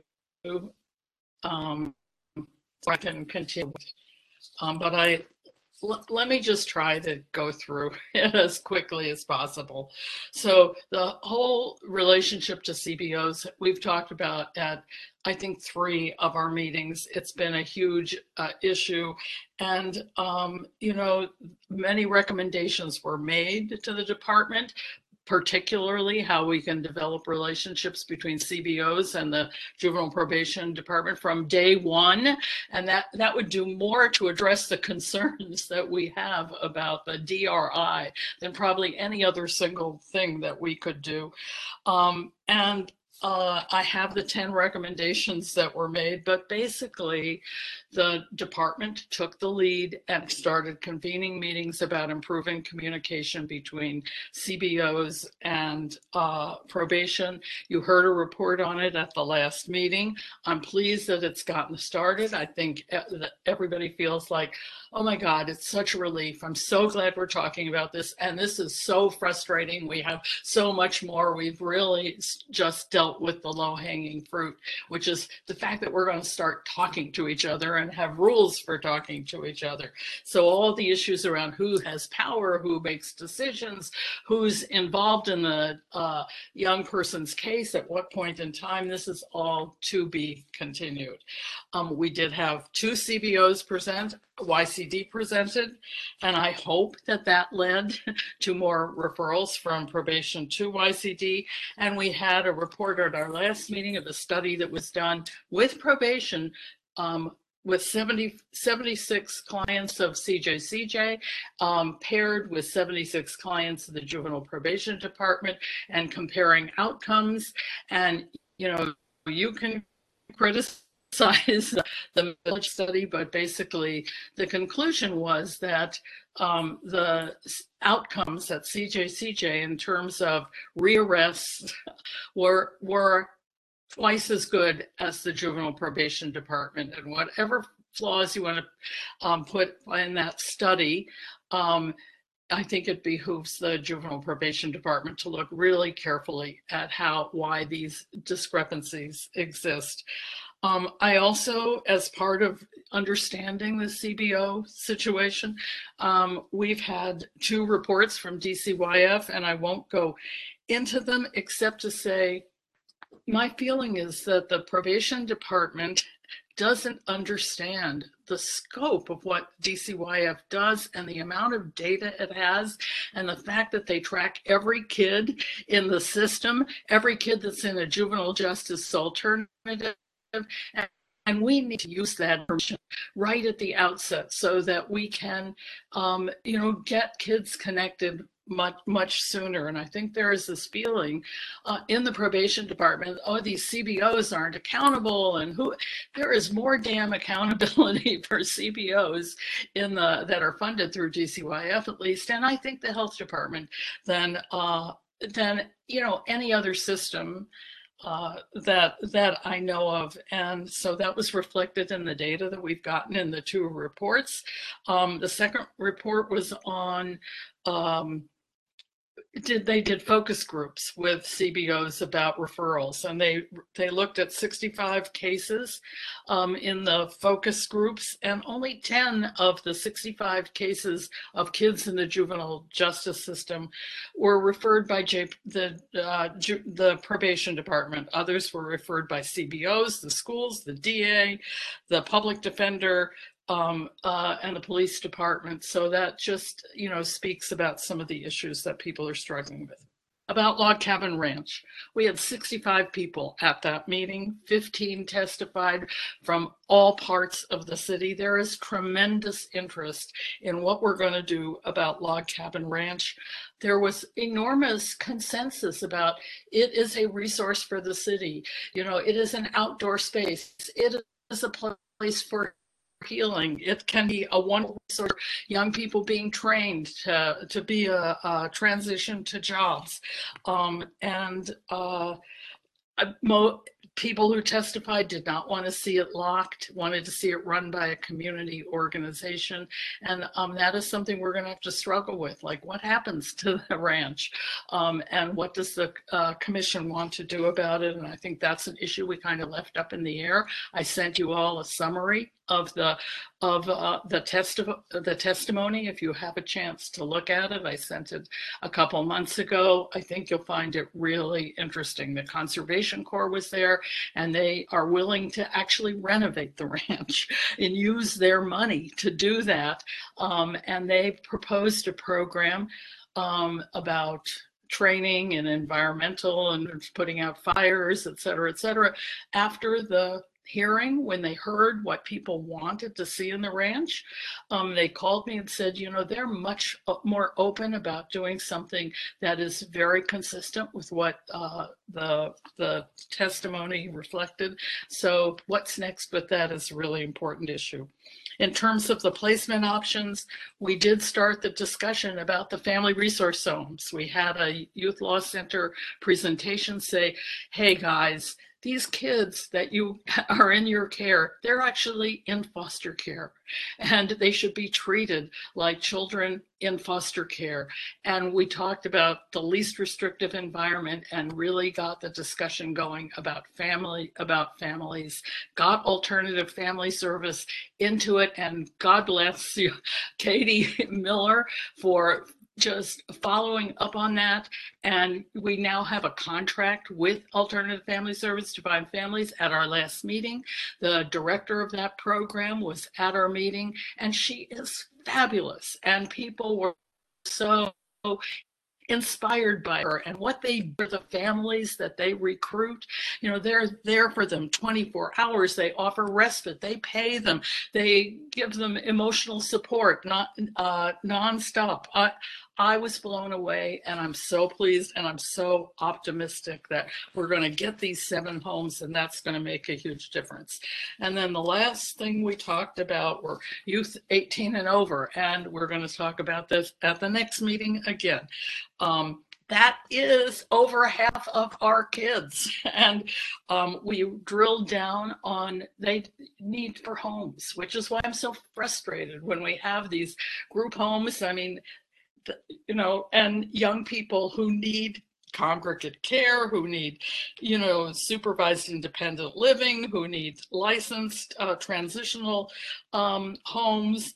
Uh, so, you know, and here's, um, and according, uh, so, uh, now I'm trying to remember Gabe's last name, Gabe Calvillo, yeah, Calvillo, who uh, um, took took the initiative to convene meetings with Larkin Street, with the Navigation Center, with the people we brought into the first meeting we had about this. They have said they think about at any given time we need 15 to 20 homes for our young people, and um, so my my concern is that it's nobody's responsibility to find these homes. You and the adult probation department actually has its own homes for transitional age young adults. We don't. Um, and maybe we shouldn't. But the um, Department of Homelessness, they don't consider our kids homeless because they're in foster care, and you can't be in foster care and be homeless if you're an AB 12 kid. So I am learning a huge amount about about all of this, and uh, to me, the bottom line is it's got to become somebody's responsibility to find homes for these most vulnerable young adults. So it's a work in progress. The committee will continue to look at it. You know, I think the way we've operated has been effective um, so far. I haven't come back to you. I mean, my my vision initially was, well, we'll have a hearing, we'll come to conclusions, and we'll come back and we'll recommend a policy to the um, to the commission, which is why I want to talk about at our retreat. You know, how we operate as a commission, when we make policies, what does it mean to be an oversight commission? Um, uh, but I have to say, just providing uh, problem solving or bringing people together, monitoring um, what happens has been an effective MO. And I would like to encourage my fellow commissioners to let us know what you want to talk about. Um, Commissioner Moses wanted to talk about uh, um, Bayview.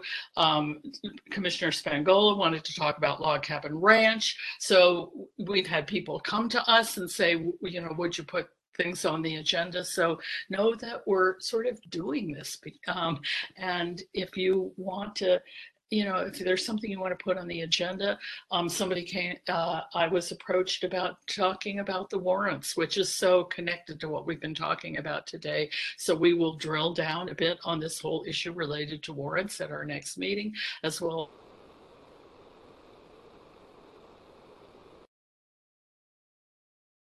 um, let me know. That's it.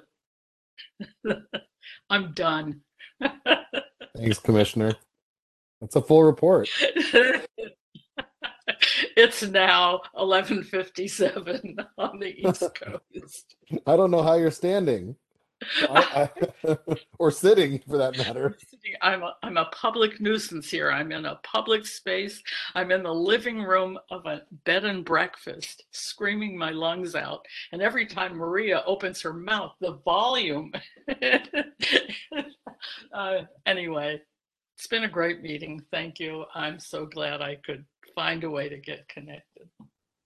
Well, I appreciate the work of the programs committee and yourself and Commissioner Spingola and um, is it Commissioner Chu as well in the no? Is it just uh, uh, is it no? It's Commissioner Moses, is it?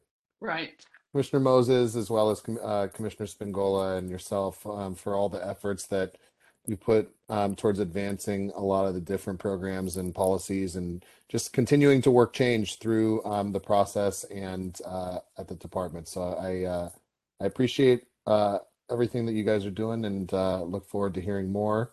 Um, and at that, I will now open it up for public comment on item number seven. I believe we received a public comment that was written and perhaps um, before we get into the opening the line, um, our secretary could read that public comment. Absolutely. That's from Molly Brown.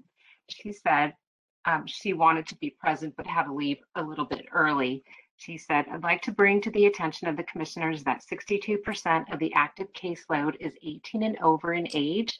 More than half, 60% of that number are non-minor dependents who are no longer on probation. I believe that reporting these two groups together is skewing the number of youth on formal probation and leaving out very important information on a large number of youth for whom we know very little. I am concerned that we do not have an adequate picture on of how these youth are doing, the services they require, and whether or not they are housed. While they are under JPD's purview, it is therefore up to the commission to understand their needs further. I encourage the commissioners to consider requesting a separate report in paren, my apologies to the marvelous Maria McKee, and paren, focusing on these youth, especially since their successful transition to adulthood has a direct impact on whether or not they may experience future justice involvement. Thank you, Molly Brown. Thank you. Are there any other uh, written or um, voicemail uh, public comment messages we've received? Uh, I think so. Um, Pauline, I think I sent it to you in the chat. Okay, um, let's see here. At 806, 806 Dan Macallair, he says, what is the point in validating an instrument that the agency will not use effectively? A non-validated instrument can work if there is a willingness to change established practice, is a willingness to change established practice. And that is the end of his input.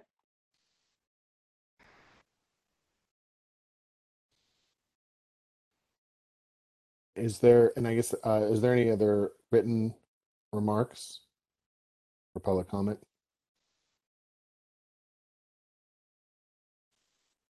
I think There are there's no one. emails. Sorry, Pauline, I think there's one at eight o'clock. Okay, let me check my email. Oh, I'm in the in the chat.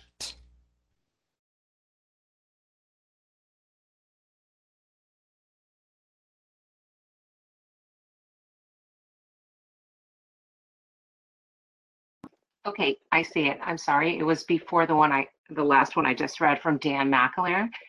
Sometimes when you copy these into the chat, it doesn't pick them all up. So um, that's what happened with me with Molly Brown. So I had to go back and make sure I had it all. But this is from Dan Macallair at 8 p.m. And he says risk assessments instruments were developed to limit the overuse of detention. San Francisco has been trying to implement an effective instrument since 1988. An effective instrument should have no more than a 15% override. San Francisco has an override rate over 40%. The problem may not be the instrument, but the failure to change established practices and routines. Mandatory detentions are often policy choices established in certain jurisdictions. That is the end of his input.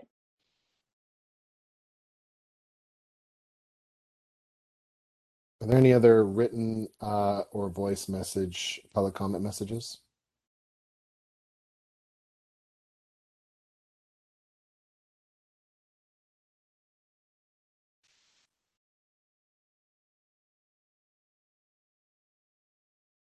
And I'll remind if there's any um, attendees to press star three to raise your hand if you'd like to speak at this time.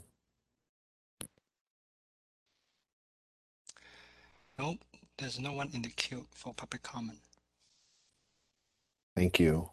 And no other further uh, messages, uh, written No or- emails. or emails? No, no emails or voicemails.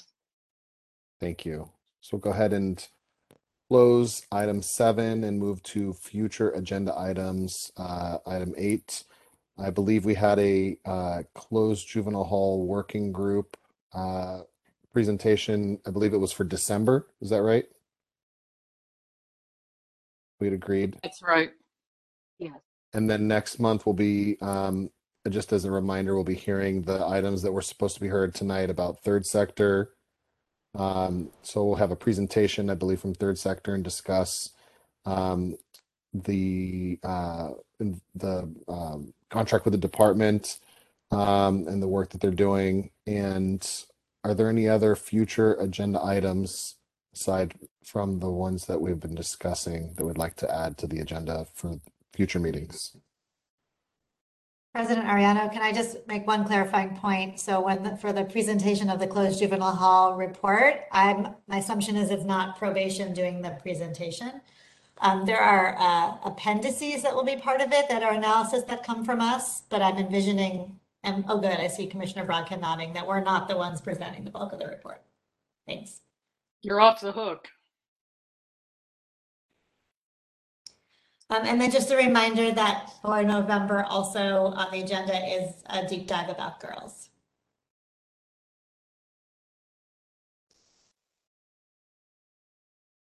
That's on the November agenda. Yes, that will be, that will be our deep dive, Commissioner Shorter, in November. Great, November. Okay, thanks. Any other future agenda items?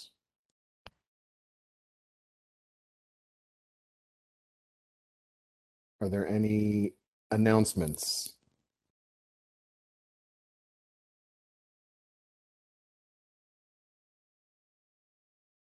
I'll move to public comment. Public comment for item number eight. Future agenda items or announcements. Is there any public comment at this time? Nope. There's no no one in the queue. Thank you. Closing item eight. Uh, we're nu- now moving to item nine, adjournment. We are adjourned. The time is 9:05 p.m. Thank you very much, everyone. Thank Thank you. you. All right, commissioners. Good night, everyone. Good night.